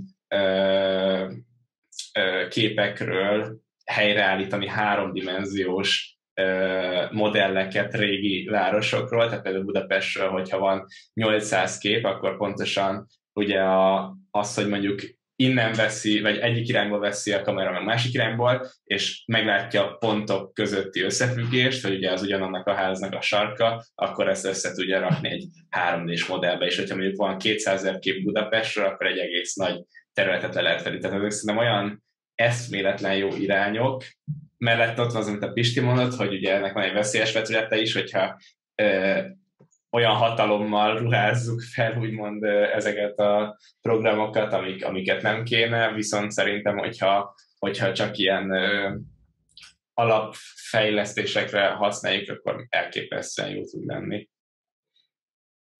Igen, szerintem az egész AI-ban a leg, legijesztőbb az, hogy nincsen törvényekre.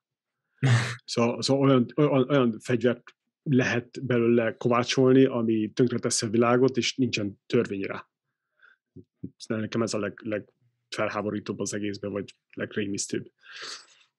Uh, hát igen, okay, most kérdés... is le van maradva a szabályozás technológiához képest, szóval ugye a közösségi médiát is nem olyan régen kezdték el szabályozni, és azért annak is szerintem lehetnek olyan hatásai, amik ugye már elég károsak, hogy mondjuk így a fegyverről, vagy pusztításról van szó, ugye akár ugye a manipuláció, akár a polarizáció, vagy egyáltalán az, hogy ugye nagyon jó szívső a közösségi média miatt csökkent az emberek ugye figyelni, hogy mennyi ideig képesek egy adott dologra figyelni, szóval és ugye már most le vagyunk maradva a szabályozásban, és akkor mi lesz még 10-20 év múlva.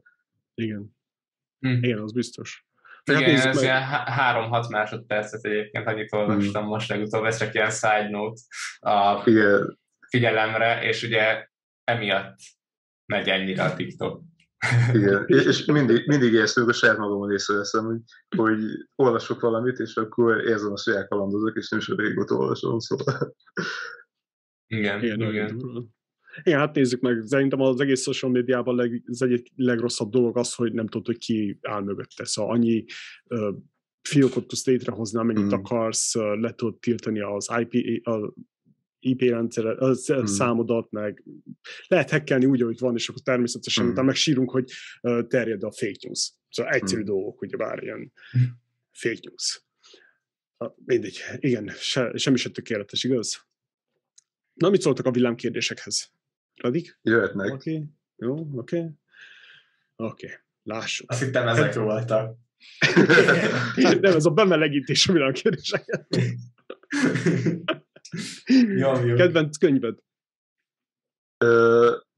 ez elég változó szokott lenni, amit most kiemelnék.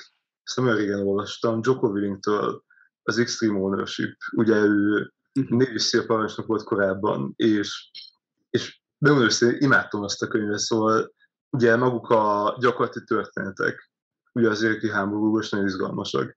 És ugye mellé pedig ezek a vezetői leckék. Szóval úgy gondolom, hogyha valaki valakinek csapatot vagy valamilyen szervezetet kell vezetni, akkor kb. muszáj elolvasni ezt a könyvet, mert te egy hát ilyen szemletformáló, és szerintem nagyon-nagyon sokat lehet belemeríteni. Szóval mindenképpen ajánlom mindenkinek. És meglepődtem, magyarul is megjelent, úgyhogy... Igen, én, magyarul olvastam. Is. Nagyon, wow, jó, jó, jó. Nekem ugye a világ tekintetében általában a legjobban nem a biznisz tematikájú, vagy nem az ahhoz kapcsolódó témákat szeretem, hanem azt, amit a, ott is fel lehet használni, tehát a vállalkozás interva, de egy szélesebb problémát vizsgál, vagy szélesebb kérdést, és és ami nekem meglepő módon az egyik legnagyobb hatása volt rám, az a Don Norman, most rágooglikszom, hogy pontosan mi a teljes neve, a The Design of Everyday Things, de abból a Revised and Expanded Edition, tehát ez egy ilyen később megjelent könyv a Design of Everyday Things-ből. Ez egy, azt mondják, hogy UX alapmű, de én abszolút nem így kezelem, hanem, hanem ebben a könyvben szerintem olyan alapvető érdekes és vicces gondolatok voltak a világról. Például az, hogy miért van az, hogy egy, egy sütő, vagy egy mikro, vagy, vagy, vagy egy mosógép úgy jelzi, hogy mondjuk lejárt a program, vagy, vagy elindult a program, vagy, vagy meghibásodott, hogy magas hangon sípol 2022-ben.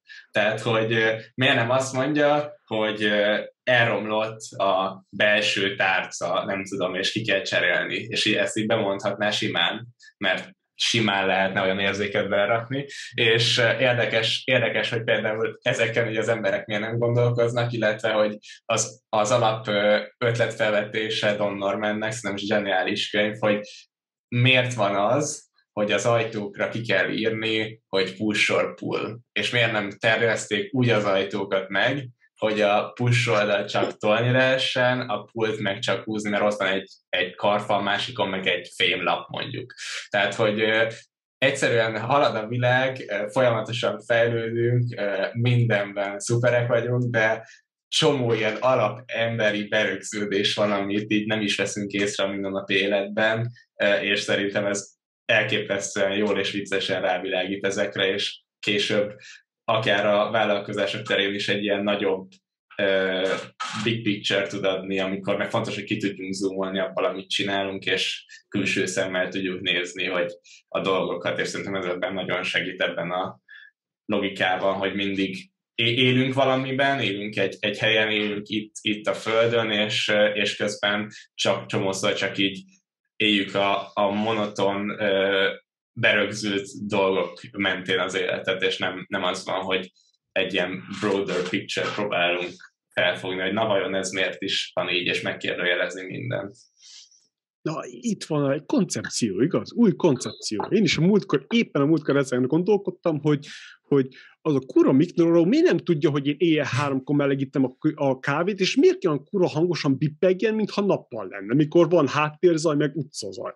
Szóval Igen. be van állítva az orra rajta, miért nem tudja, hogy így sokkal csendesebben kell bippegni, mikor meleg a kávé. Milyen tök egyszerű dolgok, hogy igen, mert ez elvileg ez a magas hangú sípoló hang, tehát erre az volt a rövid válasz, az a legolcsóbb uh, uh, ilyen hang eszköz, amit be lehet szerelni, de hát most itt nem tudom, forintokról beszélünk, tehát... Hanem pillérekről, igen. Igen. Attila egy ötlet, majd valakivel megvalósítjuk, okos otthon, a gyerekfigyelővel összekötött mikro, tudja, hogy a gyerek alszik, nem csipog. Így van, így van. Igen, tehát ilyenek, ilyen, ilyenek, meg tényleg a Don Norman zseniális, hogy, hogy, hogy, hogy hogyan tehát hogy, hogy hogyan működik a dizájnja a mindennapi tárgyaknak, és hogy miért működik úgy, és, hogy, és akkor ilyen észrevételeket tesz, meg lefotózza a hülyességeket, amiket észrevett így a sétái során, úgyhogy ő, ő, egyébként egy zseniális szakember a témában, azt hozzá kell tenni, illetve ez mondom, ez egy alapműnek is tekintik, eredetileg most megnézem, 1988-ban jelent meg az eredeti könyv, és azt hiszem, azt hiszem 2014-ben jött ki a, az új módosított verzió, ahol meg már a digitális dolgok is bekerültek, meg nyilván frissültek a, a dolgok. Úgyhogy érdemes szerintem ezt mindenkinek így belelapozgatni, akár formában. Hát a villámkérdések helyett most azt hiszem, hogy egy ilyen lassan forgó világító toronynak vagyunk szemtanúi, de nagyon jó sztorik voltak. Köszönöm. Igen. Melyik könyv volt a legnagyobb benyomással rád, mint vállalkozó? Ha aki vállalkozónak tekinti magát. Megmondom őszintén, amikor ugye még startup projektem volt, akkor ugye két könyvet emelnék ki, az egyik ugye a Mantest, a másik pedig a Lean Startup. Én ezt, ezt a könyvet tudom ajánlani minden kezdő vállalkozónak. A nem tesztet azért is, hogy a saját érdeked az, hogy őszinte válaszokat kapja a potenciális fogyasztóitól, és hogyha ugye rövid sztori, miért úgy hívják könyvet, hogy hívják, miért nem teszt. Mert hogyha van egy vállalkozás ötleted, és elmeséled az anyukádnak, akkor szinte száz százalék, hogy helyeselni fog, és azt mondja, hogy nagyon szuper. És ugye pont az a lényeg, hogy úgy tud kérdezni, meg olyan kérdéseket tud feltenni, hogy valóban olyan válaszokat kap attól, akit megkérdezte, amit fel tudsz használni, és tényleg mutatja azt, hogy lenne rá igény, vagy nem lenne rá igény. Én ezt a kettőt emelném ki, és amúgy így a Startup Mafia szervezésével kapcsolatban ugye például Simon, Simon Sinek könyvei nagy hatással voltak rám, ugye így, hogy hogyan álljak másokhoz, meg hogyan kezeljem a különböző helyzeteket. Szóval őt is mindenképpen tudom ajánlani.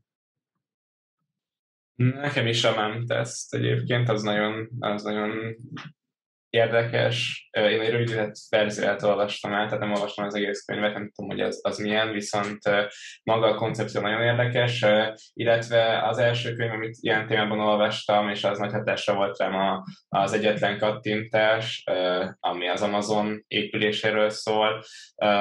Volt még ugye a Peter Thielnek a könyve, ami, ami alapmű ugye a businessben, és és hát talán ezek, ez, ez, a három, ez a három, amit így ki tudnék emelni, de amit ténylegesen végigolvastam, és nagyon tudom ajánlani, az egyetlen kattintás, a többiből elemzéseket, illetve rövid kivonatokat nézegettem.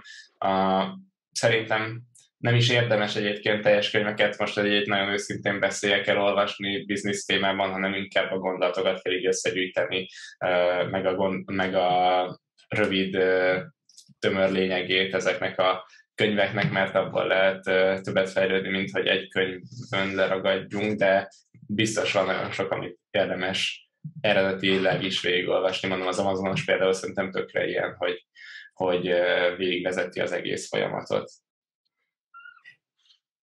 Uh, melyik biznisz könyv segített a legjobban a vállalkozás építésében? Ez ugye erre már valamilyen szinten válaszoltam, ugye a Lean Startup uh-huh.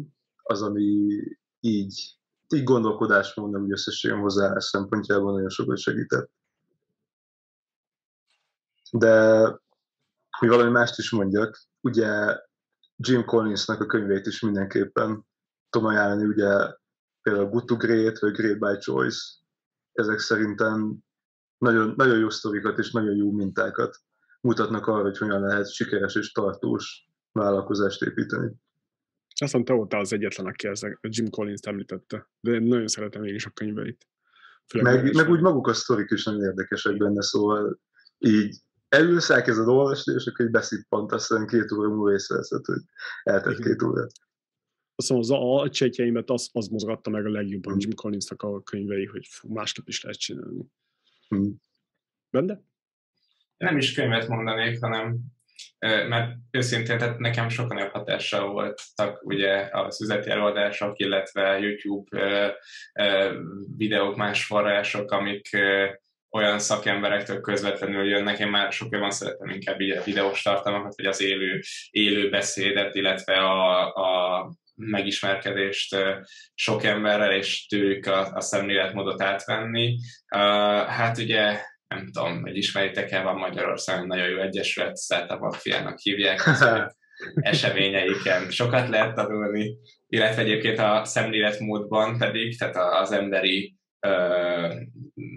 érzelmi intelligencia terén, pszichológia, mindenféle területen, hogyha a vállalkozáson túl személyesen is szeretne valaki fejlődni, akkor meg a, a Jégegyesület. Bocsánat, egy kicsit elkalandozom, de tényleg mű lenne az, hogyha egy könyvet mondanék szerintem nekem, mármint, hogy, hogy másnak nem, de hogy nekem, én már nem uh, szoktam annyira sok uh, könyvet olvasni, inkább, inkább az ilyen források uh, uh, érdekelnek jobban. Kedvenc podcasted? Ha hallgatsz Megmondom őszintén, én nem vagyok olyan nagy podcaster, szóval podcastet akkor szoktam hallgatni, hogyha valahová megyek, szóval találkozom valakivel, és akkor séta közben, meg BKV-n, és nekem a kedvencem az Joe Rogan podcast, és igazából azért, mert ugye elég sokféle embereket szokott meghívni, szóval Elon Musk, vagy Jordan Peterson, vagy például nemrég volt egy epizódja Mr. beast az egyik legsikeresebb youtuber, szóval így tök érdekes, hogy te ennyire különböző emberekkel beszélgetéseket hallgatni. Szóval én, én most azt emelném ki. Én nem emelnék ki konkrétumot, viszont az, hogy az edukatív podcastek fognak meg a leginkább. Jó, mondjuk azt tudom mondani, tehát, hogy a, a, hogy a, például a magyar szférában ugye nagyon kevés olyan van, ami ezzel foglalkozik, de egyébként nyilvánvalóan, tehát például, hogyha másfelet hallgathatsz valamilyen podcastben egy olyan ember életútját, aki, aki téged inspirál, az, az, az szokott engem megfogni leginkább. Akár ez, amit Pisti mondott, azt én is hallgattam ugye a Mr. Beastről, vagy, vagy bármilyen sikeres emberről egy hosszabb beszélgetés, az, azok szoktak megfogni. Podcast formátumban egyébként belefér az is, hogy konkrét témákat ecseteljünk, olyanokba pedig inkább az ilyen vezető mainstream dolgok fognak meg, mint a kriptó, vagy a, az AI, vagy amiről beszéltünk, vagy a space, space tech, és akkor ilyenekből próbálok új ötleteket meríteni, akár saját projektek terén is, de általában így a gondolkodást formáló podcastek, amik leginkább inspirálnak. Hát Magyarországon ugye a Friderikus Podcast az nagyon jó podcast. Á, láttam, amikor szólsz meg. Muszáj volt berakom egy kis megjelenést. Hogy, helyes, helyes, helyes. Uh, akkor nem kérdezem meg, hogy mi a kedvenc business podcastetek. Mit hallgatsz, Igen. olvasol, nézel most? Mm, hát most azt mondom, hogy nézek. Ugye két sorozatot nézek, az egyik az Office, ugye az így kimaradt a fiatalabb éveimből, szóval nemrég kezdtük el nézni a barátnőmmel, a másik pedig a Servant of the People, ez pedig ugye Volodymyr Zelenszky főszereplésével készült még 2010 és így hallottam, és akkor kíváncsiságból elkezdtem nézni.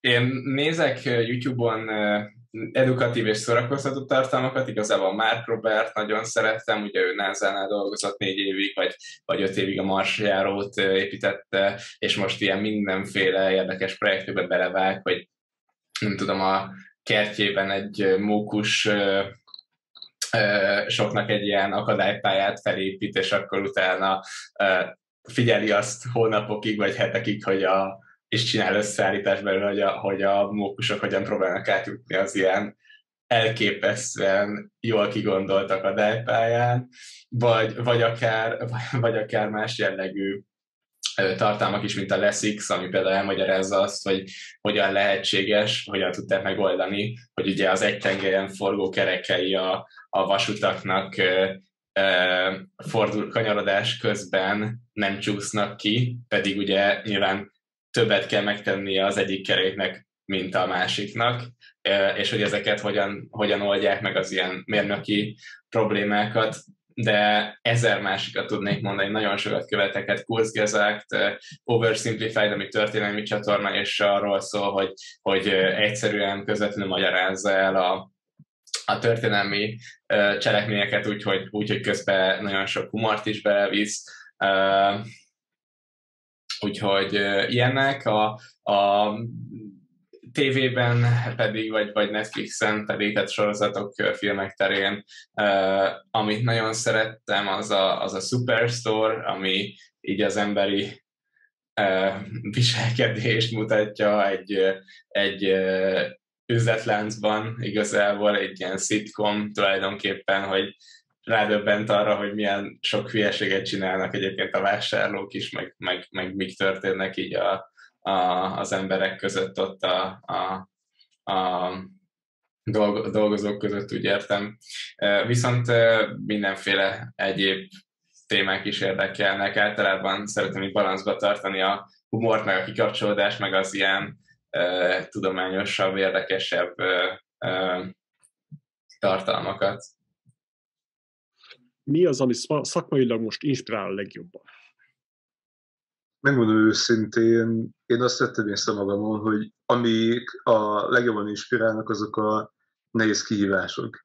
És ugye ez volt például Startup Mafiánál is, hogy én előttem is nem szerveztem rendezvényeket, és egyszer elkezd, el kellett kezdeni ezzel foglalkozni, akkor hogyan kérek fel előadókat, akkor képszerkesztés, meg ugye például szövegírás a Facebook eseményekhez, meg az egésznek a levezénylése, és ugye ez is akkor egy kihívás volt nekem, meg Ugye most például munkahelyemen is lesz majd egy nagyobb kihívás az elkövetkező időszakban, vagy például most ugye a munkámban egy nehéz problémán dolgozom éppen. És igazából azt tudom mondani, hogy, hogy engem így ez mozgat előre legjobban, amikor van valami, amit még nem tudok hogy megcsinálni, vagy nehezen tudom megcsinálni, és, és sikerül, és érzem azt, hogy fejlődök belőle.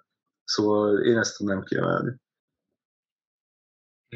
nekem leginkább a lehetetlen megpróbálásra, mindig, amik tényleg hasonló a Pistihez, hogy az új, új, mindig újabb és újabb, nehezebb, nehezebb feladatok, illetve ami nálam még fontos faktor az az, hogy a komfortzónából kimozgató feladat, rajtam, hogy a komfortzónából teljesen kívülálló feladatokkal tudok a legjobban fejlődni.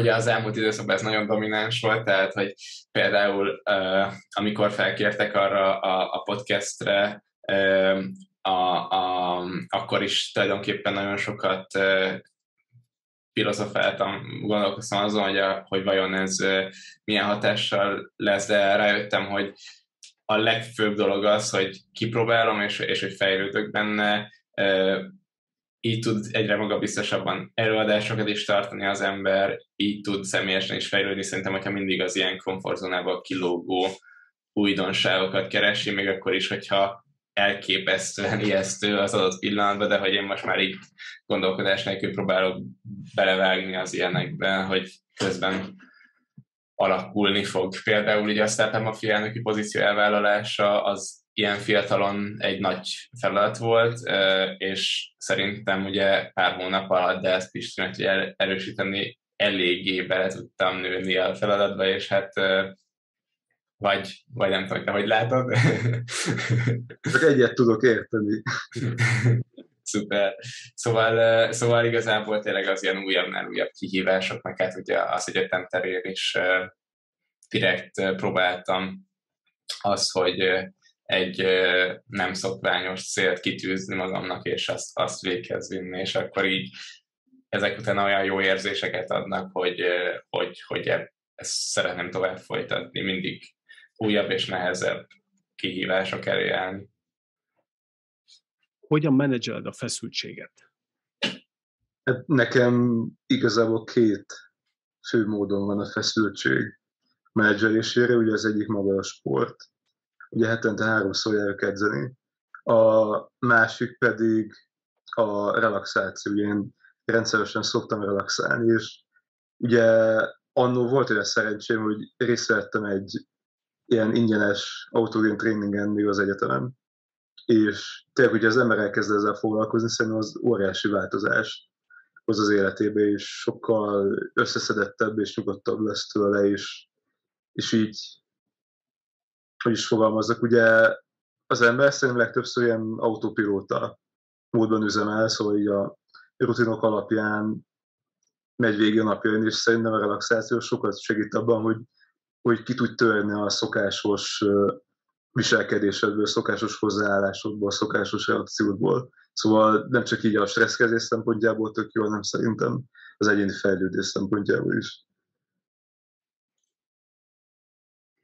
Nekem ami sokat segített, az a mindset átformálása, tehát hogy ne kihívásként vagy nehézségként tekintsek. Például most maradok a podcast felkérésnél, hogy, hogy amikor például Friderikus podcaston meghívtak, akkor 250-300 ezer ember tudtam, hogy hallani fogja ezt, amit mondok, viszont ez egy akkora stressz lehetett volna, viszont próbáltam egy úgy átformálni a gondolatiságot, vagy, vagy gondolkodást, hogy ez egy óriási lehetőség, és hogyha nem lenne ez a lehetőség, biztos, hogy élnék vele, tehát biztos, hogy szeretnék élni vele. Most, hogy van ez a lehetőség, inkább valamiért az embernek így átfordul, hogy fú, akkor ez egy veszélyes dolog, vagy, vagy, vagy hogy mit fognak majd szólni az emberek, viszont viszont próbáltam mindig, és ez most még jobban erősödött, hogy, hogy a pozitív gondolatokra koncentrálni, és hogy ez egy elképesztő lehetőség, tehát hogy inkább lehetőségként tekinteni, rá, illetve ami ehhez kapcsolódik, az a kizúmolás, hogy ö, mindig eszembe jut ilyenkor, hogy hát tulajdonképpen kit érdekel, hogy egy ilyen kis emberek vagyunk egymás között, egymásnak próbálunk megfelelni, és hogy így tulajdonképpen akármit mond az ember, nem lehet olyan, olyan vészes következménye. Szeretem ezt, ezt így gondolni, hogy, hogy azért ne gondoljuk azt, hogy, hogy egyéni szinten olyan óriásiak ö, ö, lennénk, mint amilyen belülről látszik, hogy, hogy mi vagyunk ugye mindennek a középpontja, minden történésnek így a, az irányítója, de hát ö, vagyunk azért egy páran itt a Földön, úgyhogy nem hiszem, hogy tehát, hogy én mindig szeretek így kizumolni, és, és úgy belegondolni, hogy, hogy valójában mekkora impact van, és amit az előző kérdésem mondtam, hogy nekem egyik fő motivációm is az, hogy olyan dolgot csináljak, ami, ami viszont tényleges hatással bír, és afelé szeretnék tendelni. Majd, hogy, hogy ugye környezeti vagy társadalmi hatást és értéket teremtsek, ugyanezért vállaltam a Startup Mafia és ugyanezért szeretném akár a, a jelen egy olyan projektbe belevágni, ami, illetve az eddigi projektjeimnél és ez volt a fő cél, a jelen egy olyan projektbe belevágni, ami tényleges hasznot fog, fog a társadalomnak hozni. És ez, ez így a fő mozgatórugom, és ehhez kell ez, a, ez, ez is kell ez a kizumolás egyfolytában. Mi van, Mi van a zsebedben? Uh-huh. Akkor most válaszolok rendhagyó módon én először semmi. István? Nálam van két kötet Erik Risztől a Lean Startupból, nem amúgy szinte semmi, ma reggel vettem fel ezt a drágot, szóval nem is Most a kezem. Most ismét semmi, úgyhogy ennyi a történet. Rendezett vagy rendetlen iroda?